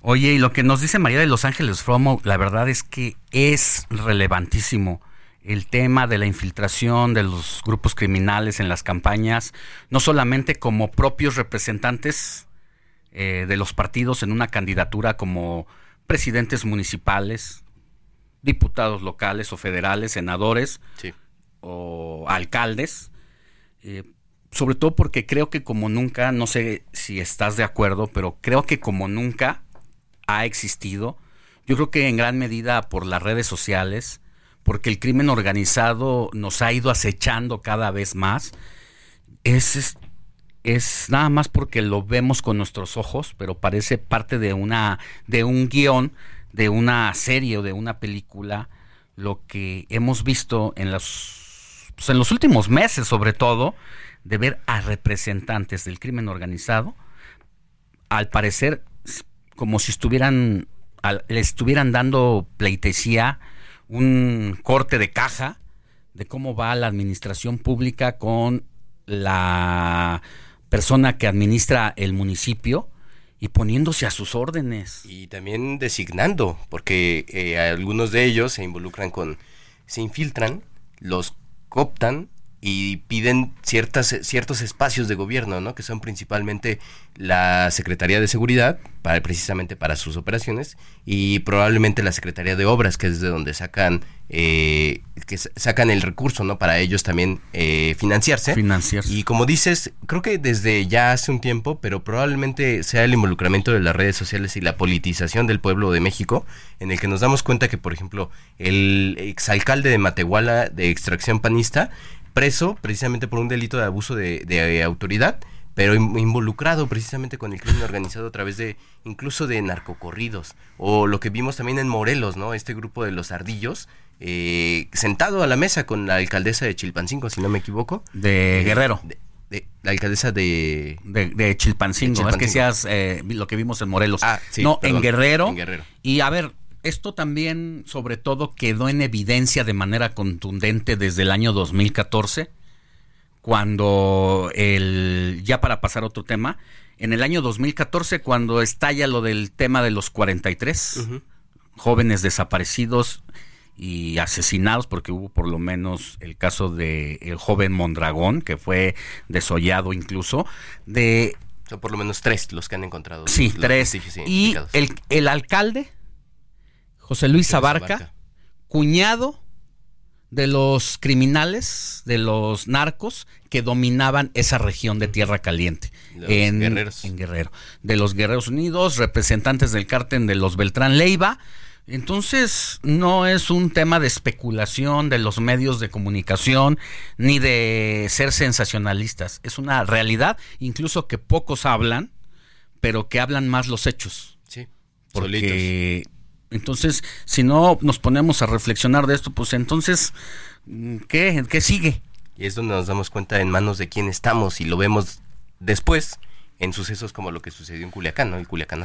bueno, exactamente, y hay que echarle una mirada a lo que está pasando en Ecuador, que más adelante vamos a tener un enlace en vivo con una compañera reportera que está ahí en Guayaquil, viendo cómo los sicarios de un grupo criminal que tiene alianza con el cártel de Sinaloa trata de arrodillar al presidente de la República de 36 años que hace 54, 55 días tomó apenas posesión de gobierno porque precisamente declaró la guerra a los cárteles de la droga. Y uno se pregunta aquí, ¿eh? y lo voy a dejar como pregunta para luego ya entrar a ese tema que vamos a pasar.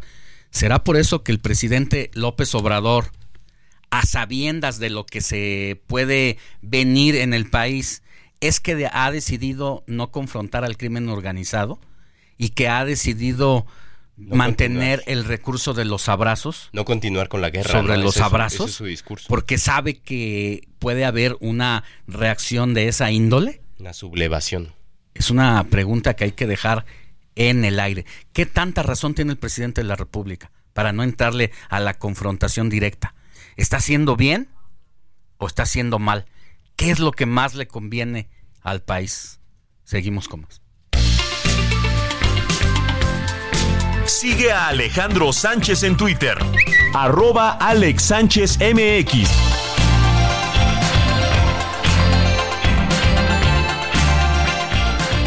8 de la mañana con 42 minutos. Y mire, después de pasar a otros temas, nada más decirle que desafortunadamente ya no pudimos establecer, restablecer la comunicación con María de Los Ángeles Fromo, es titular de la Fiscalía Especializada para la Atención de Delitos Electorales, que prácticamente ya era nuestra despedida con ella, ¿eh? porque pudimos hablar ampliamente de el papel de la FEPADE y de eh, la el llamado que hace a la reactivación de las autoridades electorales para revisar los perfiles. ahora pasamos a otros temas más relajados. Sí. De efemérides musicales. Así es, recordando a Dolores O'Riordan y también a nuestro querido Héctor Vieira, que nos hizo el favor de dejarnos esta selección musical. Estamos escuchando Just My Imagination de The Cranberries eh, precisamente porque su vocalista Dolores falleció el 15 de enero de 2016. Es decir, este lunes se cumplirán nueve años de su partida y por eso estamos escuchando este tema. Qué rápido pasa el tiempo, es como, la verdad es que no, pensé que fueran tantos años ya los de su deceso y que a mí, a mí en lo personal, de estos grupos eh, de una especie de rock, de música alternativa, es una de las voces que más, más me agrada y que yo los conocí por ahí de los 90, 92, 93, con esta canción sobre todo que la hizo emblemática a ella y a la banda de Zombie de Cranberry. Sí. Eh, espectacular.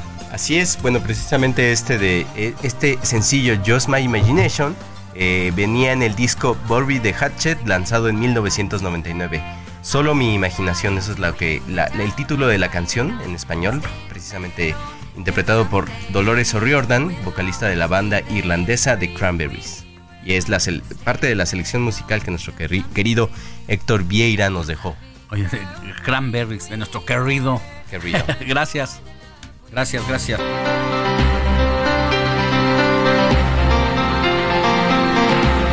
8 de la mañana con 45 minutos. En este momento está cambiando el reloj. ¿Qué tema tenemos ahora, Jorge? ¿Sabes lo que es una estereotipia? Eh, estamos hablando de fauna. Sí. ¿Pero qué es exactamente lo de... Estereotipia es un comportamiento errático de ciertos animales cuando están reprimidos o cuando están en situaciones en las que no suelen estar. O sea, cuando salen de su hábitat natural. Por ejemplo, cuando están en un lugar en el que no deberían de estar y toman actitudes extrañas. Por ejemplo, puede pasar en un perro cuando un perro es un perro de trabajo y necesita actividad, eh, un, cierto cumplimiento de deber, y está todo el tiempo en un patio, por ejemplo, puede empezar a dar vueltas todo el tiempo. A pesar de que está moviéndose, no está cumpliendo su función, pero de esa manera saca energía. Y eso es precisamente lo que estuvo pasando en los últimos meses allá en Ciudad Juárez, en el zoológico de Ciudad Juárez en Chihuahua, con la jirafa Benito. Oye, esta jirafa, pues ya hay su historia desde su llegada allá a Chihuahua? ¿Cómo llegó? ¿Por qué llegó? ¿Para qué llegó? ¿Y, en qué condiciones estaba? Creo que eso es precisamente... ¿Cuánto tiempo le, sufrió, le batalló? Algo así como lo que le pasó al... Eh, ¿Cómo se llama el árbol que sustituyó a la palma, a la especie? La huehuete. Algo así como la huehuete, ¿no? Cuando... cuando Pienso en la elefanta Eli. Que no, que no, que no, como bien dices, no es su hábitat. Eh, no tiene las condiciones para desarrollarse, porque por ejemplo, una, yo escuchaba que una jirafa tiene las condiciones para soportar climas por debajo de los 0 grados centígrados, los 0 grados Celsius, pero también temperaturas muy altas como se da. sí, sí, muy altas, una gran resistencia y eso es lo que precisamente la mantienen con una condición como la de Ciudad Juárez, pero pues estar todo el día bajo el sol y sin un hábitat en el que pueda desarrollarse, por ejemplo, como como comer hojas, las hojas de los eh, de las puntas de los árboles, eh, precisamente ella ha desarrollado la, la estereotipia de mascar una, una techumbre que precisamente es la única techumbre que tiene para cubrirse, cubrirse del sol. Oye, según yo, desde hace siete, ocho meses, un colectivo precisamente está denunciando esta situación adversa en la que se encuentra la jirafa Benito, porque pues no era el espacio y le estaban buscando otro en el país para saber en dónde la podían trasladar, porque tampoco la pueden liberar, liberar a una vida normal, porque ya su asociación, su conocimiento, su adaptación, ya está en el encierro y llevarla al hábitat abierto, natural y salvaje, pues es condenarla a la muerte. Pero resultó que este trámite estuvo bloqueado durante mucho tiempo por burocracia pues ahora hay una actualización de la información y si quieres vamos con nuestra compañera Claudia Espinosa para que nos cuente. Así es, y es que el zoológico de la Altiplano de Tlaxcala ha asegurado que es una opción ideal para albergar a Benito la jirafa, por lo que el gobierno del estado, a través de la gobernadora Lorena Cuellar Cisnero y del Instituto de Fauna Silvestre, confía en que este ejemplar encuentre un hogar en Tlaxcala. En un comunicado señalaron que este zoológico colabora estrechamente con la Profepa al ofrecer servicios médicos y técnicos integrales. Este instituto ha garantizado, de acuerdo a un comunicado de prensa, el cumplimiento de los protocolos internacionales para garantizar un traslado digno de Benito, que se encuentra en el Parque Central de Chihuahua, pero debe ser trasladado a otro sitio. Además, han puesto a disposición a su equipo técnico para evaluar y respaldar a este ejemplar a través de un plan de manejo aprobado por la Semarnat y en caso de ser aprobada por la propuesta, Benito estaría en un área de más de 1.400 metros cuadrados. Por su parte, el gobernador del estado, Sergio Salomón Céspedes Peregrina en Puebla, ha señalado que ha platicado también con la titular de Profepa para que el traslado de la jirafa Benito se dé al Parque African Safari, Inclusive ha señalado que las autoridades poblanas estarían dispuestas a colaborar con los costos que representaría el traslado de este ejemplar. Sin embargo, han comentado durante el transcurso de este viernes que esperarán los resultados de la salud de la jirafa Benito para iniciar el traslado luego de que un juzgado en la ciudad de Chihuahua ha determinado que se traslade a Puebla. En la información generada, Claudia Espinosa para el Heraldo Media Group. Sintonía con los estados en el informativo fin de semana. Iniciamos nuestro recorrido por la República Mexicana donde el Heraldo Radio tiene frecuencias radiofónicas. Recuerde que estamos en más de 30 ciudades de lo largo y ancho de la República Mexicana donde usted nos está escuchando allá en Yucatán en este momento es a través de la 96.9 de FM donde le mandamos un saludo y un abrazo afectuoso y agradecemos que se informe con nosotros. Y tenemos a nuestra compañera Judith Díaz, que es conductora estrella precisamente de aquella entidad, a quien usted puede escuchar todos los días, de lunes a viernes, de 3 a 4 de la tarde, y por si fuera poco, de 9 a 10 de la noche, porque ella tiene todo el pulso de lo que pasa allá y nos da los temas que han sido y serán parte de la agenda de la semana. Querida Judith, muy buenos días, ¿cómo estás? ¿Qué tal Alex? Muy buenos días desde la capital yucateca.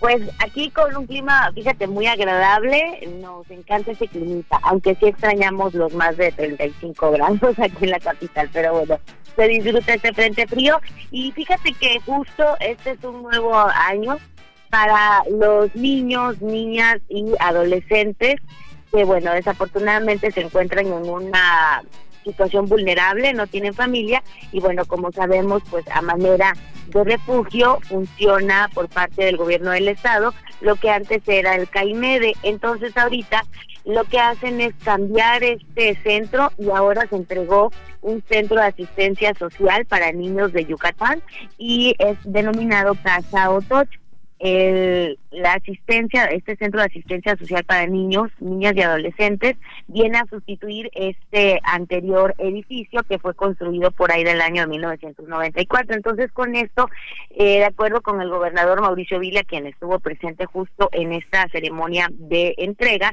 comparte que pues eh, es una nueva construcción, es para albergar a más de 250 niños, niñas y adolescentes que lleguen a quedar obviamente en manos del Estado y bueno, pues obvio presumieron todo lo que tiene, juegos infantiles, canchas deportivas, alberca, anfiteatro, huerto, gimnasio, además de ser un edificio sustentable y con esto también se brinda toda la asistencia psicológica que pueden llegar a necesitar desde luego los menores. Pero con esto, Alex, déjame comentarte que también el gobernador anunció que se estará enviando en el mes de febrero, bueno, comprometió más bien a todos los responsables de este nuevo centro y del DIF a mandar esta nueva ley de adopción en Yucatán.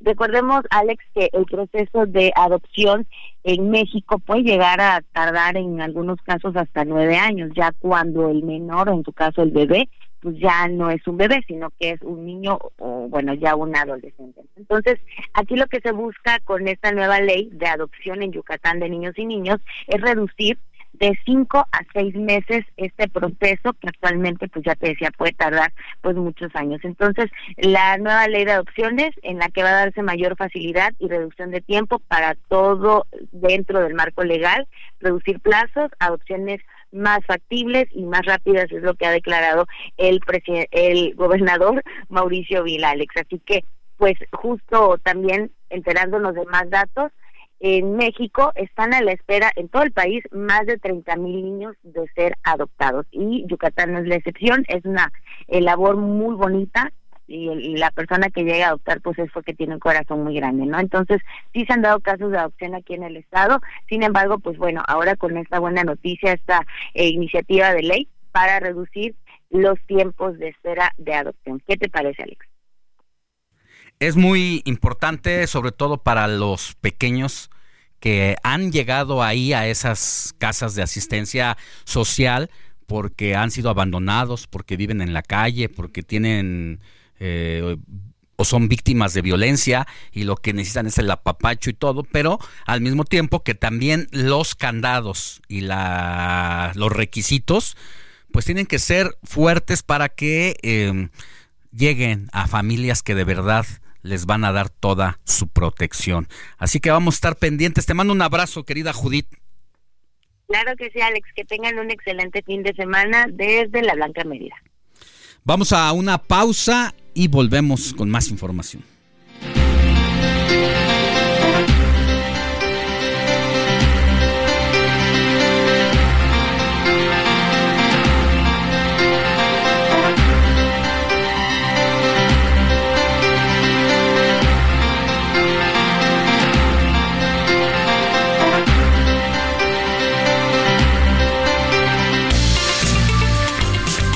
La noticia no descansa. Usted necesita estar bien informado también el fin de semana.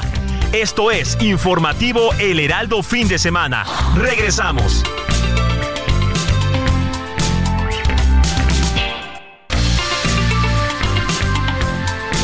Siga en sintonía con la noticia. Alejandro Sánchez y el informativo Heraldo Fin de Semana. Continuamos.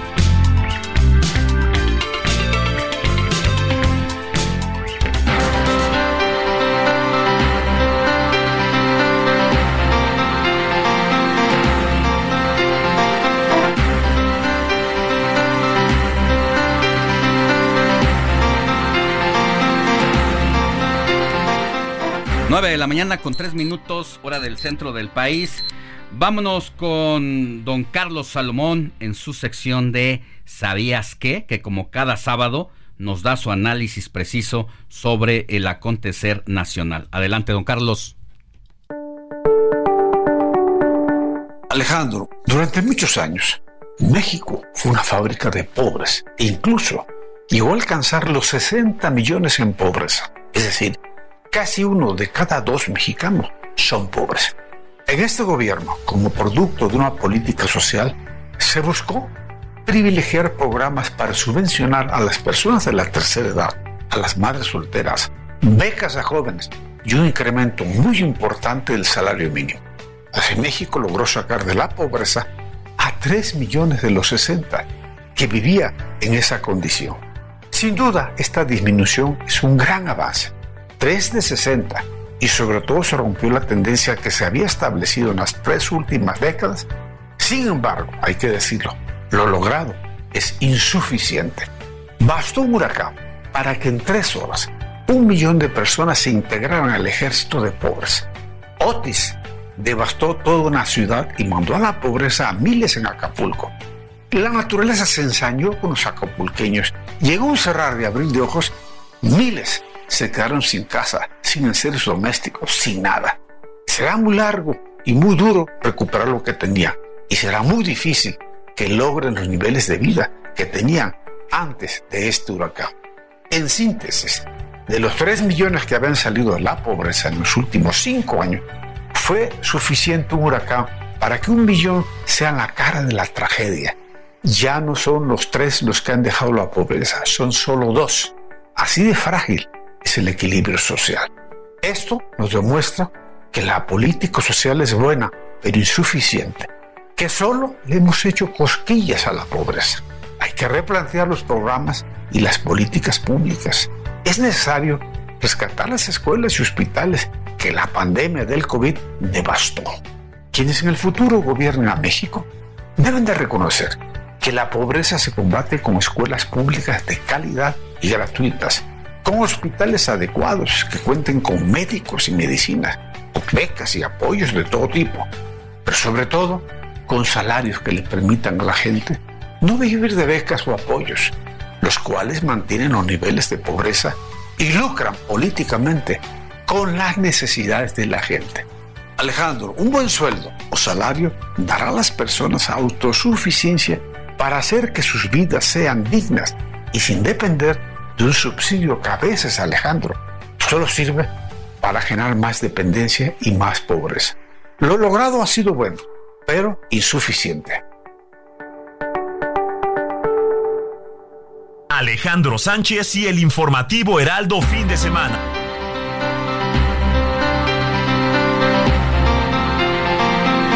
9 con 7 de la mañana en punto. Seguimos aquí en el informativo fin de semana en Heraldo Radio 98.5 de FM y, las estaciones repetidoras en toda la República. Eh, tenemos algunos mensajes del auditorio. Precisamente nos escriben, no nos pone su nombre, pero nos dicen, un saludo para todos ustedes. No se debería de tener miedo al crimen organizado, porque hay muchos sistemas para eliminarlos. Eh, pues sí, Sí, definitivamente eso es lo que nos comentaba nuestra entrevistada María de Los Ángeles Fromo, socia fundadora de MAF y Asociados y ex titular de la FEPADE, que es lo que, lo que pedía, que el, el gobierno de México active los mecanismos precisamente para la revisión de precandidatos y de la gente que los está financiando. También ya lo decíamos en el resumen, nos manda saludos Gina Anaya. Ante el crítico problema de agua que impera en el país, el gobierno de Andrés Manuel López Obrador calla.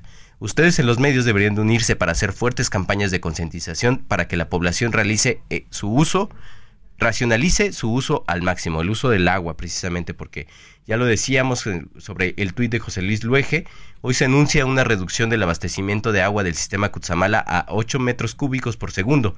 Su gasto promedio por años fue de 14.7 metros cúbicos por segundo. Es decir, la reducción casi eh, lo que nos señala José Luis Luege es de casi la mitad.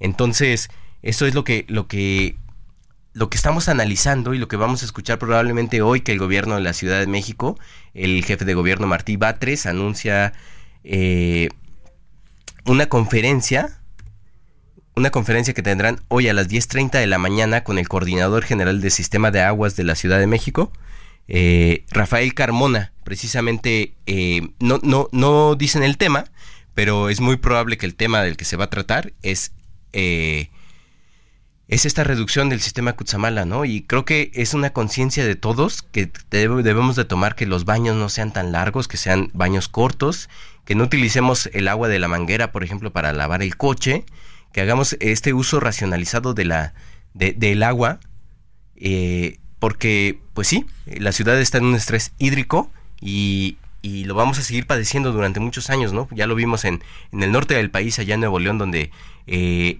el, eh, el, año pasado y sufrieron de muchos problemas precisamente porque el abasto no era suficiente para la mayoría de la población, una, gran parte de la población que tenía que hacer filas para, para abastecerse, para llenar cubetas, para llenar tambos. Entonces, pues sí, este tema es muy importante y lo vamos a estar estudiando y analizando. Eh, vamos con... Ah, vamos con Roberto José Pacheco. ¿Qué información nos tiene Roberto José Pacheco? Te saluda Jorge Rodríguez. ¿Cómo estás? Hola, mi estimado Jorge, te saludo con mucho gusto a todos los compañeros de la mesa, mi estimado Alex, ya este sábado 13 de enero. Pues, mi estimado Jorge, pues no causó sorpresa en la oposición las iniciativas que va a enviar el presidente de la República al Congreso Federal. De entrada, ya con antelación, la oposición había manifestado que votarán en contra de la reforma al Poder Judicial de la reforma electoral que por ley no se puede ni presentar en tiempos precisamente electorales, la de pensiones y otra para que el salario mínimo no sea rebasado por la inflación. De todo este paquete solo rescataría la última que mencioné, en este sentido, el líder de la mayoría de Morena ahí en San el diputado Ignacio Mier, él señaló que sí van a apoyar las iniciativas, pero principalmente escuchemos lo que dijo respecto a la última para que el salario mínimo no sea rebasado por la inflación. Escuchemos lo que dijo. Se establezca que los incrementos al salario mínimo nunca podrán ser por debajo del crecimiento de la inflación que se registre en el momento que se esté aprobando hacia finales del año, en el último trimestre del año, el presupuesto de egreso y los criterios generales de política económica para arrancar el año, como el caso de, de hoy, pero que no está en la Constitución, con incrementos del 20%. Bueno, es lo que dice el diputado de Morena, Ignacio Mier. Él adelantó que en paralelo Jorge, se va a analizar la iniciativa que enviará también el presidente López Obrador para que las pensiones y jubilaciones de los trabajadores que prestaron sus servicios por 30 o 40 años sean dignas. Aquí la situación es económica, de dónde saldrán los recursos para pagar el 100% de quienes se vayan a pensionar. Pero además, como ya sabemos, Morena no cuenta con el voto suficiente o mayoría calificada para hacer reformas constitucionales. De esta manera, te comento, las iniciativas del presidente solo van a servir para debatir, discutir y sobre todo para denostar a la oposición. Sin lugar a dudas que el Congreso Federal se convertirá en un polverín de pronóstico reservado en plenas campañas electorales. Mi estimado Jorge. Así es, este querido Roberto José Pacheco, nos dice eh, nuestro reportero Iván Saldaña alista combo de reformas. Entonces nos dice que al menos siete iniciativas son para modificar la Constitución, son en materia laboral, de pensiones y al Poder Judicial, entre otras, incluida también la Guardia Nacional, que es lo que nos estás, nos estás relatando. Pero eh, lo que nos dices es que se estima que no van a pasar estas reformas. Pues sí, porque a final de cuentas, como te menciono, son reformas constitucionales. Ya la oposición ha dicho que la reforma al Poder Judicial no pasará y que no pondrán al Poder Judicial de rodillas. Eso ya lo han manifestado. También la reforma electoral, pues son tiempos electorales, eso es por ley. O sea, no puede ni, ni, ni presentarse porque no pasaría. Y y sobre otras, bueno, está pendiente una reforma constitucional que es la reducción de 48 a 40 horas. Esta iniciativa ya se aprobó en dictamen. Aquí lo único que falta es una reserva para que en la discusión de ante el Pleno pueda ser aprobada. Aquí ya Morena dijo, ya le dijo, esta es una situación del Pleno, ya no es de Morena, es del Pleno y esto se podría aprobar en marzo, eso ya lo dijo Ignacio Mier, pero esa es un, esa parte del, del paquete que va a presentar el presidente López Obrador. Sí, esa parte. Aquí hablábamos con la diputada Susana Prieto, que nos decía precisamente que esta reforma para reducir la jornada laboral obligatoria de 48 a 40 horas con dos días de descanso eh, está aprobada, está apoyada por casi todos los grupos parlamentarios excepto, excepto el del PAN. Entonces, me parece que sí tiene los votos necesarios para lograrse y ya estaremos viendo en el próximo eh, inicio del periodo ordinario de sesiones qué es lo que pasa, Roberto. Así es, mi estimado Jorge, aquí en este asunto que acabas de mencionar está la posición de los empresarios, o sea, los pequeños empresarios son los que se verían afectados, pero bueno, esa es una cuestión que se está supuestamente ya negociando con el sector empresarial en una mesa de trabajo que yo por lo menos no le he visto en San pero dicen que ya se está trabajando y que eh, ahora que arranque el próximo periodo y ya en marzo se podrá presentar esta reserva porque el dictamen ya se aprobó en comisiones. Muy bien, Roberto, pues muchas gracias por esta información y estamos en contacto. Hasta luego, buen día, buen, buen, buen feliz de semana. Muchas gracias, Roberto. Sigue a Alejandro Sánchez en Twitter. Arroba Alex Sánchez MX.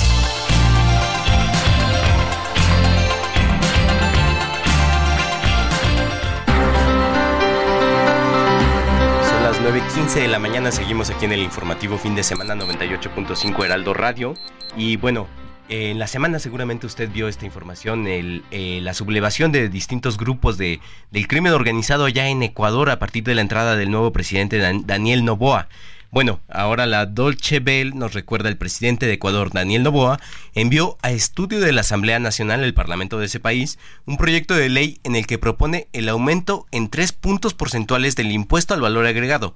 Según revela el documento difundido este viernes por el gobierno, el proyecto denominado Ley Orgánica para enfrentar el conflicto armado interno, la crisis social y economía, en este se pide un aumento del IVA que va del 12 al 15% precisamente para recaudar lo necesario para combatir a estos grupos delictivos. Así que en este momento nos enlazamos con eh, Jacqueline Cujilema, periodista ecuatoriana, que nos va a hablar sobre esta situación, cuál es el presente allá en Ecuador. Te saluda Jorge, ¿cómo estás, Jackie? Jorge, ¿cómo estás? Muy buenos días. Sí, justamente estamos 10 con 16 de la mañana aquí en la capital de Ecuador y te comento un poco cuál ha sido el balance en estos cinco días de acuerdo al reporte de las fuerzas. Bueno, bueno. Eh, híjole, se nos cayó la llamada con Jacqueline Cujilema, periodista desde Ecuador. Sí está allá en Quito, precisamente en la capital, nos está reportando eh, cuál es la situación actual allá desde, desde Ecuador, precisamente. Después de cinco días de que vimos estas imágenes que le dieron la vuelta al mundo, en donde sicarios, una de las primeras dentro de este desastre, fue que tomaron una televisora mientras se transmitía en vivo y a todo color. Llegaron los grupos criminales, tomaron tomaron a camarógrafos, conductores, gente de redacción, gente de cabina, los arrodillaron, los tiraron en el piso, los criminales posaban para las cámaras de televisión mientras la transmisión seguía en vivo. Y ese fue el inicio de una serie de actividades que desataron el terror después de universidades donde veíamos cómo corrían despavoridos alumnos, maestros, mientras sonaban balaceras. También fueron tomados los centros de readaptación social, donde hicieron una especie de fuerte, ¿no? Sí, sí, sí. Y donde el gobierno de Ecuador nos dice que ya hay por lo menos 800 detenidos, de los cuales son cinco terroristas y también reporta la muerte de por lo menos dos policías, que también fue una imagen muy difundida de la ejecución de al menos dos oficiales. Sí, donde de esa manera hacían hablar a los policías para que pidieran al presidente de la República que retirara la fuerza y que no para que no los mataran, pero el presidente dijo, "Vamos para adelante." Sí. No nos van a milanar los grupos terroristas, ya, porque ya pasaron de criminales eh, de crimen organizado a terroristas y en medio de una serie de políticas para trasladar a reos de alta peligrosidad a otros lugares. Ahí empezó todo esa, esa, fue la propuesta y si quieren nos enlazamos. Ahora sí está en la línea Jacqueline Cujilema, periodista ecuatoriana. Eh, Jacqueline, nos contabas cuál es la situación allá desde Quito. Compañeros, buenos días. Y como les comentaba, 10 con 18 acá en la capital de Ecuador. Y bueno, en las últimas horas las Fuerzas Armadas han desplegado ya completamente un, operativo a nivel nacional en las últimas horas y tenemos el reporte de qué es lo que ha ocurrido en el país. Hay más de 7 mil operativos en las 24 provincias del país que se han realizado en los últimos cinco días. Hay más de 800 detenidos también, nueve grupos eh, delictivos desarticulados, cinco terroristas abatidos 56 personas liberadas y hasta el momento se tiene la cifra de dos policías fallecidos. Y bueno, déjenme comentarles todo lo que ha acontecido en, en estas últimas horas. Justo al inicio de la entrevista comentabas este, este incremento del impuesto de valor agregado con la finalidad de que este dinero sirva para estas actividades que se están realizando para darle un frente al tema de la eh, inseguridad que vivimos en el país. Me llama mucho la atención ese punto, Jacqueline. Eh, ¿La gente respalda esta medida, o sea, pagar más impuestos con tal de combatir el crimen organizado? Bueno, te comento que hay una división por parte de los ciudadanos, porque entendamos que en los últimos años ha habido muchos estados de excepción, lo que ha ocasionado mucho en el, en el sector económico muchas bajas, sobre todo de estos pequeños comercios que, que realmente eh, se ven preocupados por este incremento y sobre todo por el estado de excepción con la restricción de movilidad que tenemos de 11 a 5 de la mañana, lo que también afecta el, en el sector no solo, no solo económico, también, también en el tema turístico. Hay una división, lo cual no ha sido tomado por, por parte de los ciudadanos, ese 50% de mejor manera, mientras que otros respaldan esta medida, conociendo todo el trabajo que se ha venido desplegando en estos cinco días para enfrentar estas 22, 22 eh, grupos delictivos que han sido catalogados como terroristas por el presidente Daniel Novoa. Algo muy importante también que quisiera comentar es este, este eh, despliegue de militares que se encuentran ya en la frontera norte de Ecuador como en la frontera sur, que con el país vecino de Colombia y también con, el, eh, con, Perú. Han reforzado y también se ha implementado la medida de pedir a los extranjeros que deseen ingresar este récord de antecedentes penales, sobre todo eh, por, por el contexto que estamos viviendo en los últimos, en los últimos años. Y, y esta medida realmente ha sido muy, muy respaldada por, por, la ciudadanía ecuatoriana, porque este ha sido uno de los factores que han agravado la, la situación delictiva aquí en el país eh, en los últimos años. Y también, justamente en la madrugada, existieron disturbios en algunos centros penitenciarios, sobre todo en la provincia de, del Guayas, donde se encuentra una de las cárceles del país, donde eh, hubo un intento de fuga, lo que ha sido controlado también por los militares. A eso también es muy importante eh, mencionar todo el apoyo de más de 38 países que ha recibido el gobierno ecuatoriano para enfrentar a este enemigo eh, en común que es la delincuencia. Justamente en las próximas horas tengo entendido que llegará altos cargos militares norteamericanos con la finalidad de proporcionar algunas estrategias de lo que puede eh, eh, realizarse aquí en el país para enfrentar el crimen organizado.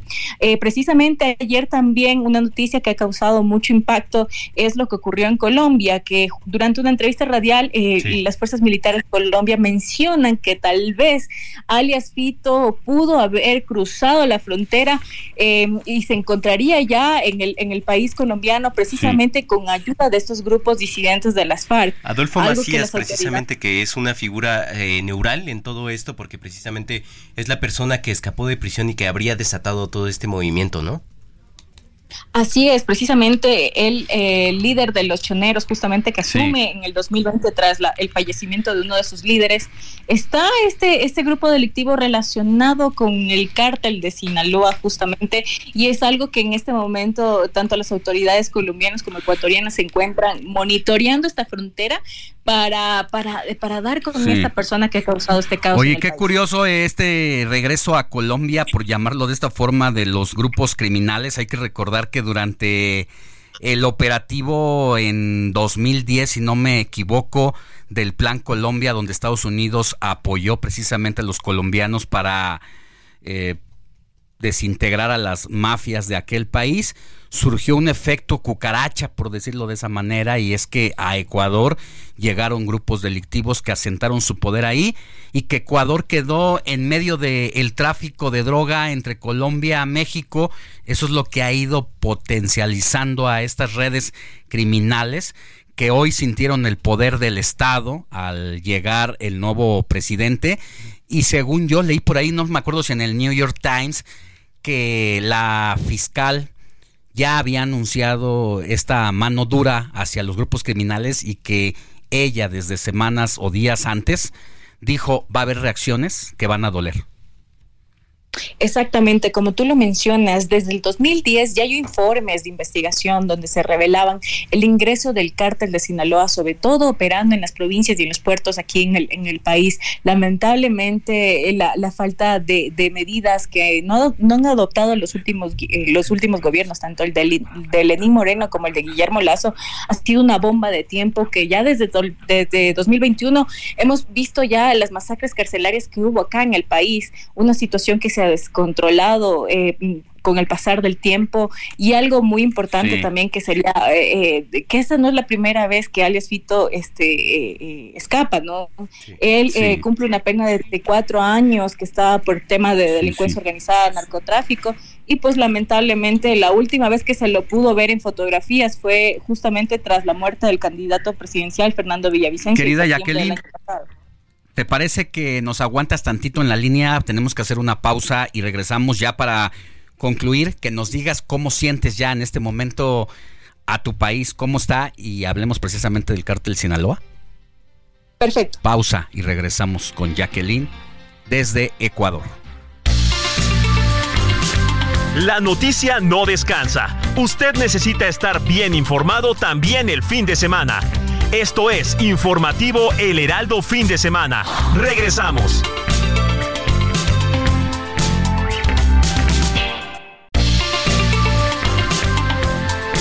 Siga en sintonía con la noticia.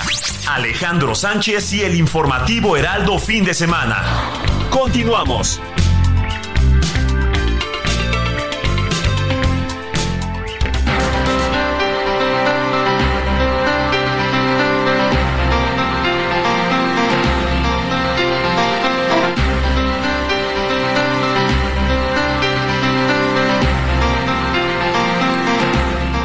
9 de la mañana con 30 minutos, hora del centro del país.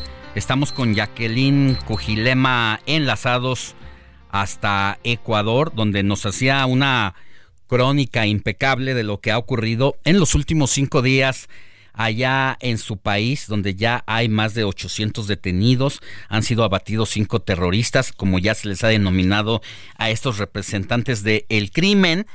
Y Jacqueline nos platicaba antes de irnos a la pausa también parte del contexto de Ecuador para llegar a estas circunstancias que desafortunadamente viven sus paisanos, nuestros hermanos ecuatorianos, y que de otra manera no estaría ocurriendo esto si el nuevo presidente, el nuevo gobierno, quien tiene menos de dos meses de haber llegado al poder, pues les ha declarado la batalla y al sentirse pues que les pisaban la sombra y que les iban a quitar ciertas comodidades aún en la cárcel, pues reaccionaron de esta manera para intimidar al gobierno al meterse con la sociedad civil. Querida Jacqueline, retomamos la comunicación contigo y la pregunta que quedó pendiente para el regreso después de la pausa era, en estos momentos, ¿cómo describirías que amanece Ecuador después de estos cinco días intensos de terrorismo? Bueno, Alejandro, como te contaba, hasta el momento la, situación en el país ha logrado este, estabilizarse, ¿no? Eh, recordemos que los últimos hechos violentos han causado conmoción en la ciudadanía, por cual varias instituciones y también empresas privadas han recomendado este, volver a la modalidad del teletrabajo, mientras que en el tema de la educación siguen con la modalidad virtual. Se, estima que esté hasta el miércoles, el próximo miércoles, pero en el tema de los servicios de transporte público, precisamente ya, eh, eh, sobre todo acá en Quito, ya, eh, se, ha logrado estabilizar. todavía ayer hicimos un recorrido en el tema de, lugares de afluencia como los centros comerciales, em, lugares de supermercados. Todavía hay una reducción y un temor por parte de la ciudadanía ante que ocurran nuevos hechos violentos, sobre todo en este fin, este fin de semana, que hemos visto también em, que por parte no solo de alias Fito, también Fabricio, Fabricio Colón, justamente Pico, que también también es uno de los líderes de esta organización delictiva denominada Los Lobos, que está literalmente vinculada con el, cártel de Generación Nueva, Jalisco, precisamente algo que, que ha causado mucho, mucho también este por parte del gobierno ecuatoriano eh, en decir que se entregue, porque él lo único que solicitaba es garantías para que le, para su vida, ¿no?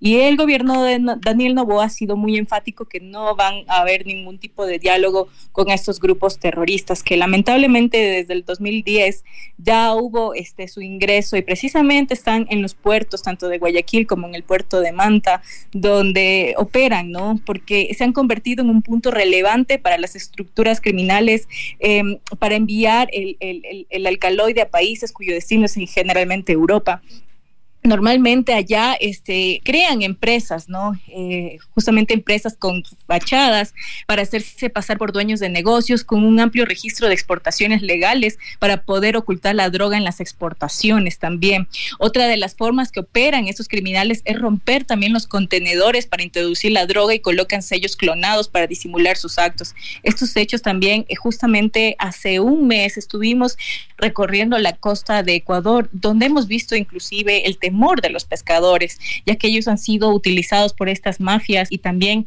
eh, vacunados, ese es el término que se, que se ha agudizado en estos últimos años. Lamentablemente esto ha afectado demasiado en la economía del país y sobre todo hemos visto una nueva ola de migración de ecuatorianos hacia otros países eh, que, han, que han sido víctimas de, estos, eh, de estas organizaciones criminales.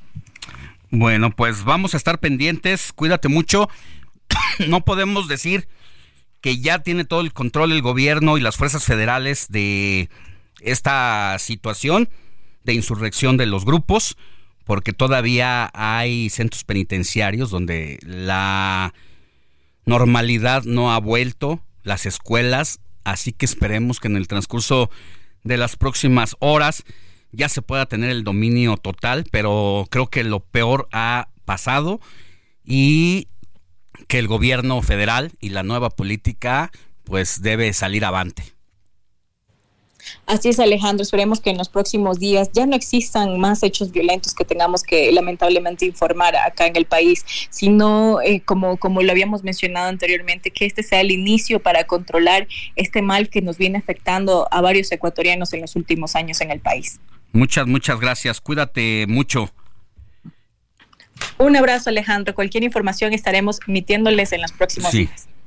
Y ya nada más para rematar, querido Jorge, le decíamos eh, hace ratito que esta situación pues debe ponernos a reflexionar en México y yo dejaba la pregunta en el aire de que hasta dónde el presidente de la República tiene razón en no enfrentar a los grupos criminales. ¿Acaso tiene información y sabe que hacerlo de la manera que debería ser, de dar el duro golpe a los criminales, sabe que puede haber insurrecciones y es el temor? Hay que recordar el culiacanazo. Él, él mismo lo ha dicho, Alejandro, y lo ha dicho en sus conferencias de prensa matutinas. En este país no hay nada de lo que no se entere el presidente. Él mismo lo ha dicho. Él lo dijo. Eh, eh, me imagino que, que, debe de saber cuál sería el impacto de combatir de frente en una guerra frontal como se hacía anteriormente a los grupos del crimen organizado. Así que, pues, no lo sé, creo que la, la pregunta, ojalá que se la hagan en la semana. Y que se la hagan allá en el gobierno. Vámonos eh, a otros asuntos, Jorge. Fíjate que la exsecretaria de Economía, Tatiana Cloutier, quien ha vuelto a la escena pública, ha publicado una nueva entrega de sus videopodcasts, La Neta con Tatiana y los Bacerones. Y en esta, en los vocerones, y en esta séptima entrega recibió al exgobernador de Chihuahua, un expanista y ahora aliado de Claudia Sheinbaum, Javier Corral. Así las cosas, ¿eh? Con las maromas, con los chapulines. Y ahí habló sobre el tuit del presidente nacional del PAN, Marco Cortés, de, además habló también de la visita de la precandidata de Morena a la librería Sandor Maray, allá en Chihuahua, y los libros que el exgobernador le regaló. El video podcast está disponible en diversas plataformas digitales como Spotify, YouTube, donde cada jueves estrena un episodio diferente. Pues ahí está el video podcast nuevo de Tatiana Cloutier, quien está de regreso en la escena política. Y bueno, ya que hablamos de Marco Cortés, qué tema de la semana y uno todavía no da crédito a lo que escucha que de repente ver a Marco Cortés dando a conocer públicamente un documento donde se reparte el pastel y donde evidencia que las coaliciones de gobierno no son para atender las necesidades de los gobernados, sino es para el apetito y satisfacer precisamente el hambre de poder de estos líderes partidistas, porque ni siquiera es para todos los del PAN o todos los del PRI, sino para los que están en la primera línea. ¿Qué dice Marquito Cortés? Bueno, pues que en, en Coahuila la alianza era repartirse no solamente cargos públicos en el gabinete, que eso uno entendería. Sí. Porque es parte de, del trabajo. Es un equipo. Y al final e, el gobernador determina cómo hacerlo. Así es. Él decide de manera el nombre directa. A, su, gabinete. Pero de eso a, repartirte direcciones de escuelas. te, digo, te digo cuál fue el, el acuerdo político electoral Coahuila 2023-2024. 2023, para 2023, distritos locales. Porque además, la, la, redacción creo que dice una cosa muy importante, ¿no? La redacción es totalmente informal. No es como, es como un acuerdo de cuates y que nos sentamos en una mesa y que así lo vamos a dejar, ¿no? Claro, porque es el reparto del hueso por el hueso. En el Acuña 1, Monclova 05, Frontera 06, Torreón 08 y Torreón 09. Además, dos secretarías, Infraestructura y Obras Públicas, Fiscalización, además de Medio Ambiente, Turismo, Economía o Cultura. 20% de las subsecretarías descentralizados, desconcentrados y direcciones. 4 en el sistema de educación. 5 Instituto de Transparencia. 6 descentralización de infraestructura educativa o agua o junta de caminos. 7 20% del registro civil y oficinas de recaudación, 8, como ya lo decías, 20% de las direcciones de los planteles educativos y universidades, 9, 6 notarías y 10, esta es una, esta es una joya, ratificación Bernardo con, con, magistrado. no tenemos idea de qué pero sea. Pero creo que todavía a Marco Cortés no le entra el 20 de lo que está dando a conocer. Viven en una normalidad, ellos, en su burbuja, de es que esto se hace. Es normal, ¿no? Es normal. Para él es algo de todos los días. Entonces ahí es cuando uno entiende por qué la fuerza del presidente. Porque el presidente viene de un trabajo político de a pie, visitando los 2.540, 2.550 municipios que tiene el país, con una gran narrativa, que aunque ahora se enfrenta a muchas adversidades y se le puede criticar muchas cosas, tiene razón cuando su narrativa es, son la mafia del poder y estos nada más se reparten para sus intereses, no para el pueblo de México. Entonces, no doy crédito a que aún después de haber cometido este error que quedará en una de las joyas históricas de la política, que todavía no le caiga el 20 y, y, crea que esto es bien visto por la sociedad. Es cuando no te pones en los zapatos de la gente y entonces por eso les va como les va y les va a ir como les va a ir porque todavía siguen defendiendo lo indefendible. Así es, y por ejemplo, algo que dijo el presidente al respecto es, esto es un acuerdo mafioso para repartirse un botín. Ya lo dijo el presidente en aquel viejo refrán, cuando se reparte mal el botín, hay motín. Hay lo el presidente dijo también, esto Oye, es histórico, oye, ¿no? Y, tiene razón. Y lo que ocurrió en redes sociales también es una joya al este acto de Marco Cortés. Mira, dice Epigmenio Ibarra, ¿ya renunció Marco Cortés? Hay que apoyarlo para que resista. Pocos como él han expuesto, haciéndose el harakiri, el nivel de corrupción y cinismo de la canalla prianista. Que resista. Y también Xochitl. Luego hay otro tuit que en esta ocasión sí me gustó, el de Juan Cal Solano, que dice, ¿cómo olvidar cuando Jesús Zambrano le dio un lapsus y le llamó delincuente electoral a Marco Cortés? ¿Cuánta razón tenía? Con razón, lo dejaron sin notarías. Y es una conferencia de prensa que daban hace unos meses los líderes eh, políticos, los dirigentes nacionales, y está hablando en un pedestal eh, Jesús Zambrano y a su izquierda tiene a Marco Cortés y esto fue esto fue lo que le dijo, mira. Lo otro que anuncia el delincuente electoral Marco, sí, perdón, Mario, Marco, perdón, Mario Delgado, Mario Delgado, eh, que lo Una joya. Es como lo de Xochitl. No, no, no. Esos lapsus que a misma Xochitl cuando ha tenido a Ale- Alito A Alejandro Moreno. Moreno le ha pasado exactamente Bruto lo mismo. Y es aquí cuando das eh, cierta razón a Entiendes, ¿no? Entiendes cuál es el- donde dice, Sí, también. pues es que yo no voy a ir con eso, o sea, si yo pierdo, perderé, si gano, Pero, pues, ganaré solo, pero yo ya con estos ni a la esquina. Así es, y lo decía eh, Samuel García, ¿no? A quien lo bajaron de la precandidatura para la presidencia. ¿Ya ven cómo sí? ¿Ya ven lo que son? ¿Ya ven lo que me presionaban? Ya lo había dicho. Sí. A mí, para que me dieran la gubernatura y dejaran a la persona que yo quería, me llegaron con tanto. esta lista. Me pedían tanto. Otra persona que también ya lo había dicho, ¿recuerdas quién es?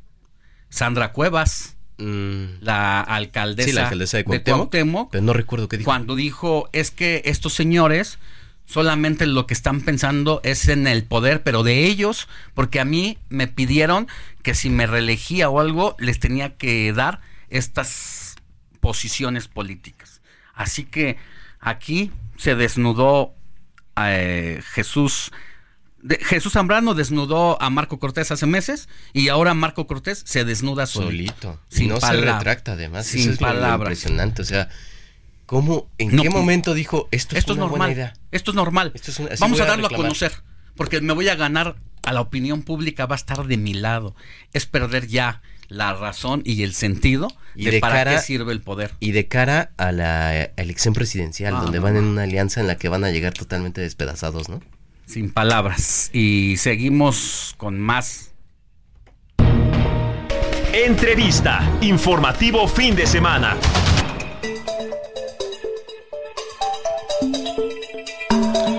Oye, y también del otro lado están pasando cosas complicadas para la 4T. Le han dado al presidente de la República en el corazón por lo que ha venido ocurriendo. San Juana Martínez, periodista, que en esta administración fue designada eh, pues representante de la agencia de noticias Notimex, exterminó de alguna manera esa dependencia para liquidar a los trabajadores. Se decía que había corrupción y de repente sorprendió el giro que dio San Juana Martínez porque no solamente lo dijo en Twitter, en el periódico La Jornada. La Jornada, que es muy cercano a López Obrador, cuya directora es comadre del presidente, se escribió un artículo donde denuncia irregularidades que el papá de la secretaria de Gobernación le pidió prácticamente moches.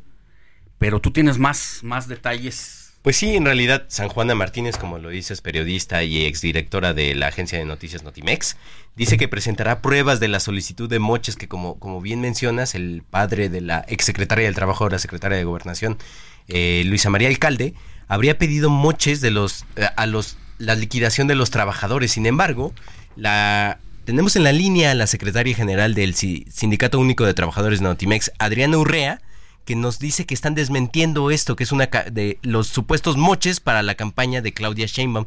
Hola Adriana, ¿cómo estás? Hola, ¿qué tal? Muy buenos días, me da gusto saludarlos.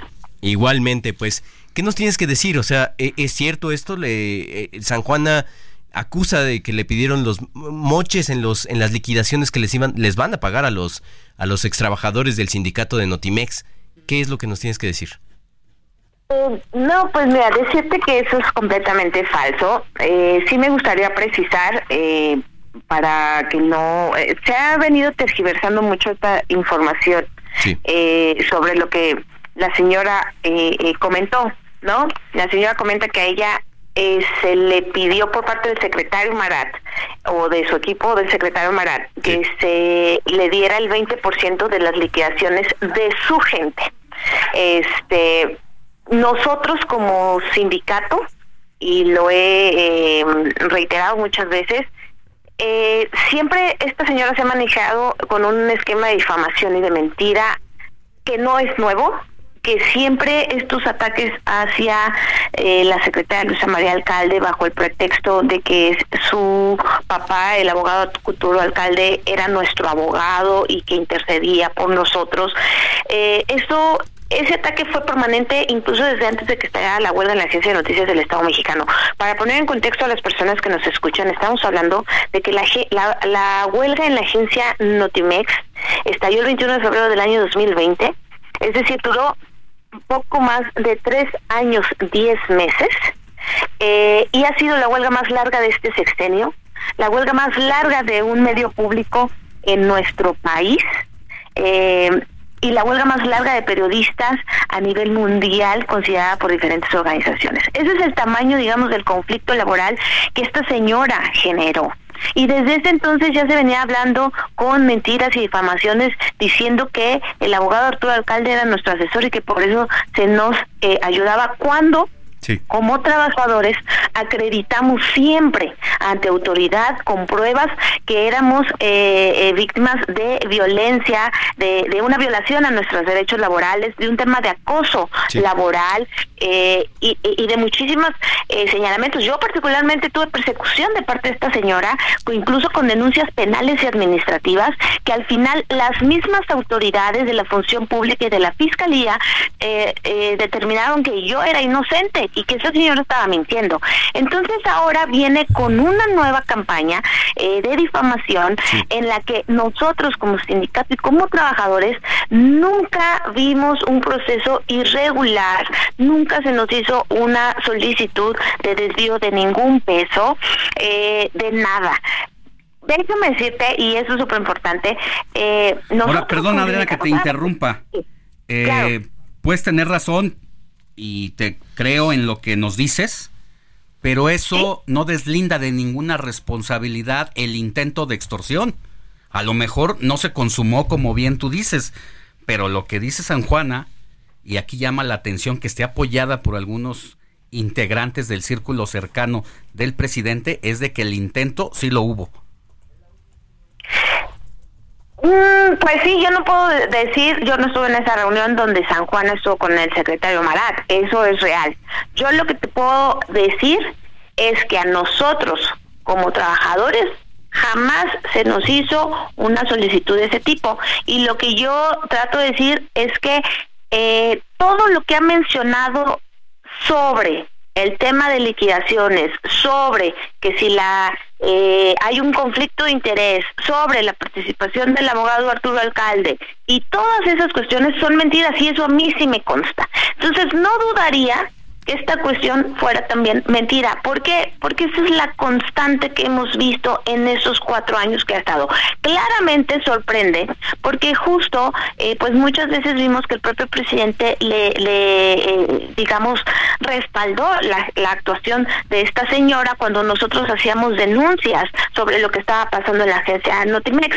Y eso es lo que más sorprende porque viene también del periódico de la jornada. Pero, déjame decirte, les dejen decirles que siempre ha habido un conflicto de parte de la dirección de la jornada contra los mismos funcionarios que hoy se, se atacan y no por el tema de Notimex, ese conflicto viene de muchísimo atrás, eh, pero que se quedó reflejado ahí. Ahora, ¿por qué creo que estaría haciendo este ataque? Primero nosotros lo que subimos dentro del proceso de negociación es que la señora San Juan Martínez estaría pidiendo liquidaciones muy superiores a lo que estarían eh, estableciendo la ley y como no se le otorgaron, entonces salió con estas difamaciones, ¿no? y nosotros eh, lo que lo que creemos también es que ella está haciendo este ataque hacia los funcionarios para qué? Para desviar la atención de su gestión, que sí estuvo llena de irregularidades. Hay que recordar que durante el periodo de huelga, esta señora se estuvo gastando el presupuesto federal de la agencia, mientras la agencia estuvo sin operación. Esta señora ha reconocido que se estuvo pagando su salario, porque ella daba la orden de pagarse su salario, que era de más de 100 mil pesos mensuales, de que se le pagara a sus directivos cuando había una huelga y es el, el que se pagara era ilegal y ella lo ha conocido. Además de que si vemos, se le dio un presupuesto de cerca de mil millones de pesos en esos eh, eh casi cinco años.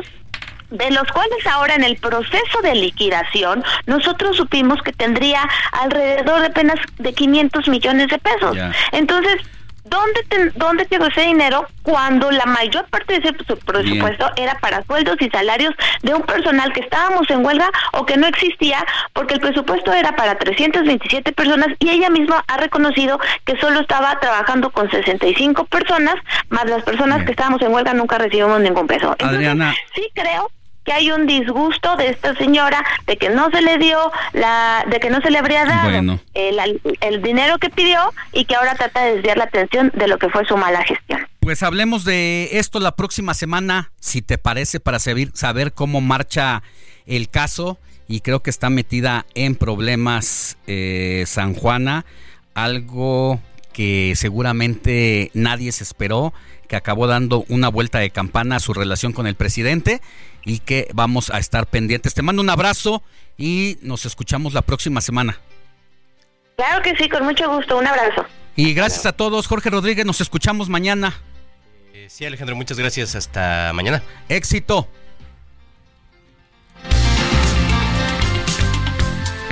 Heraldo Media Group presentó Alejandro Sánchez y el informativo Heraldo fin de semana. La información y el entretenimiento que usted necesita para estar enterado también en su descanso. Por el Heraldo Radio, con la H que sí suena y ahora también se escucha.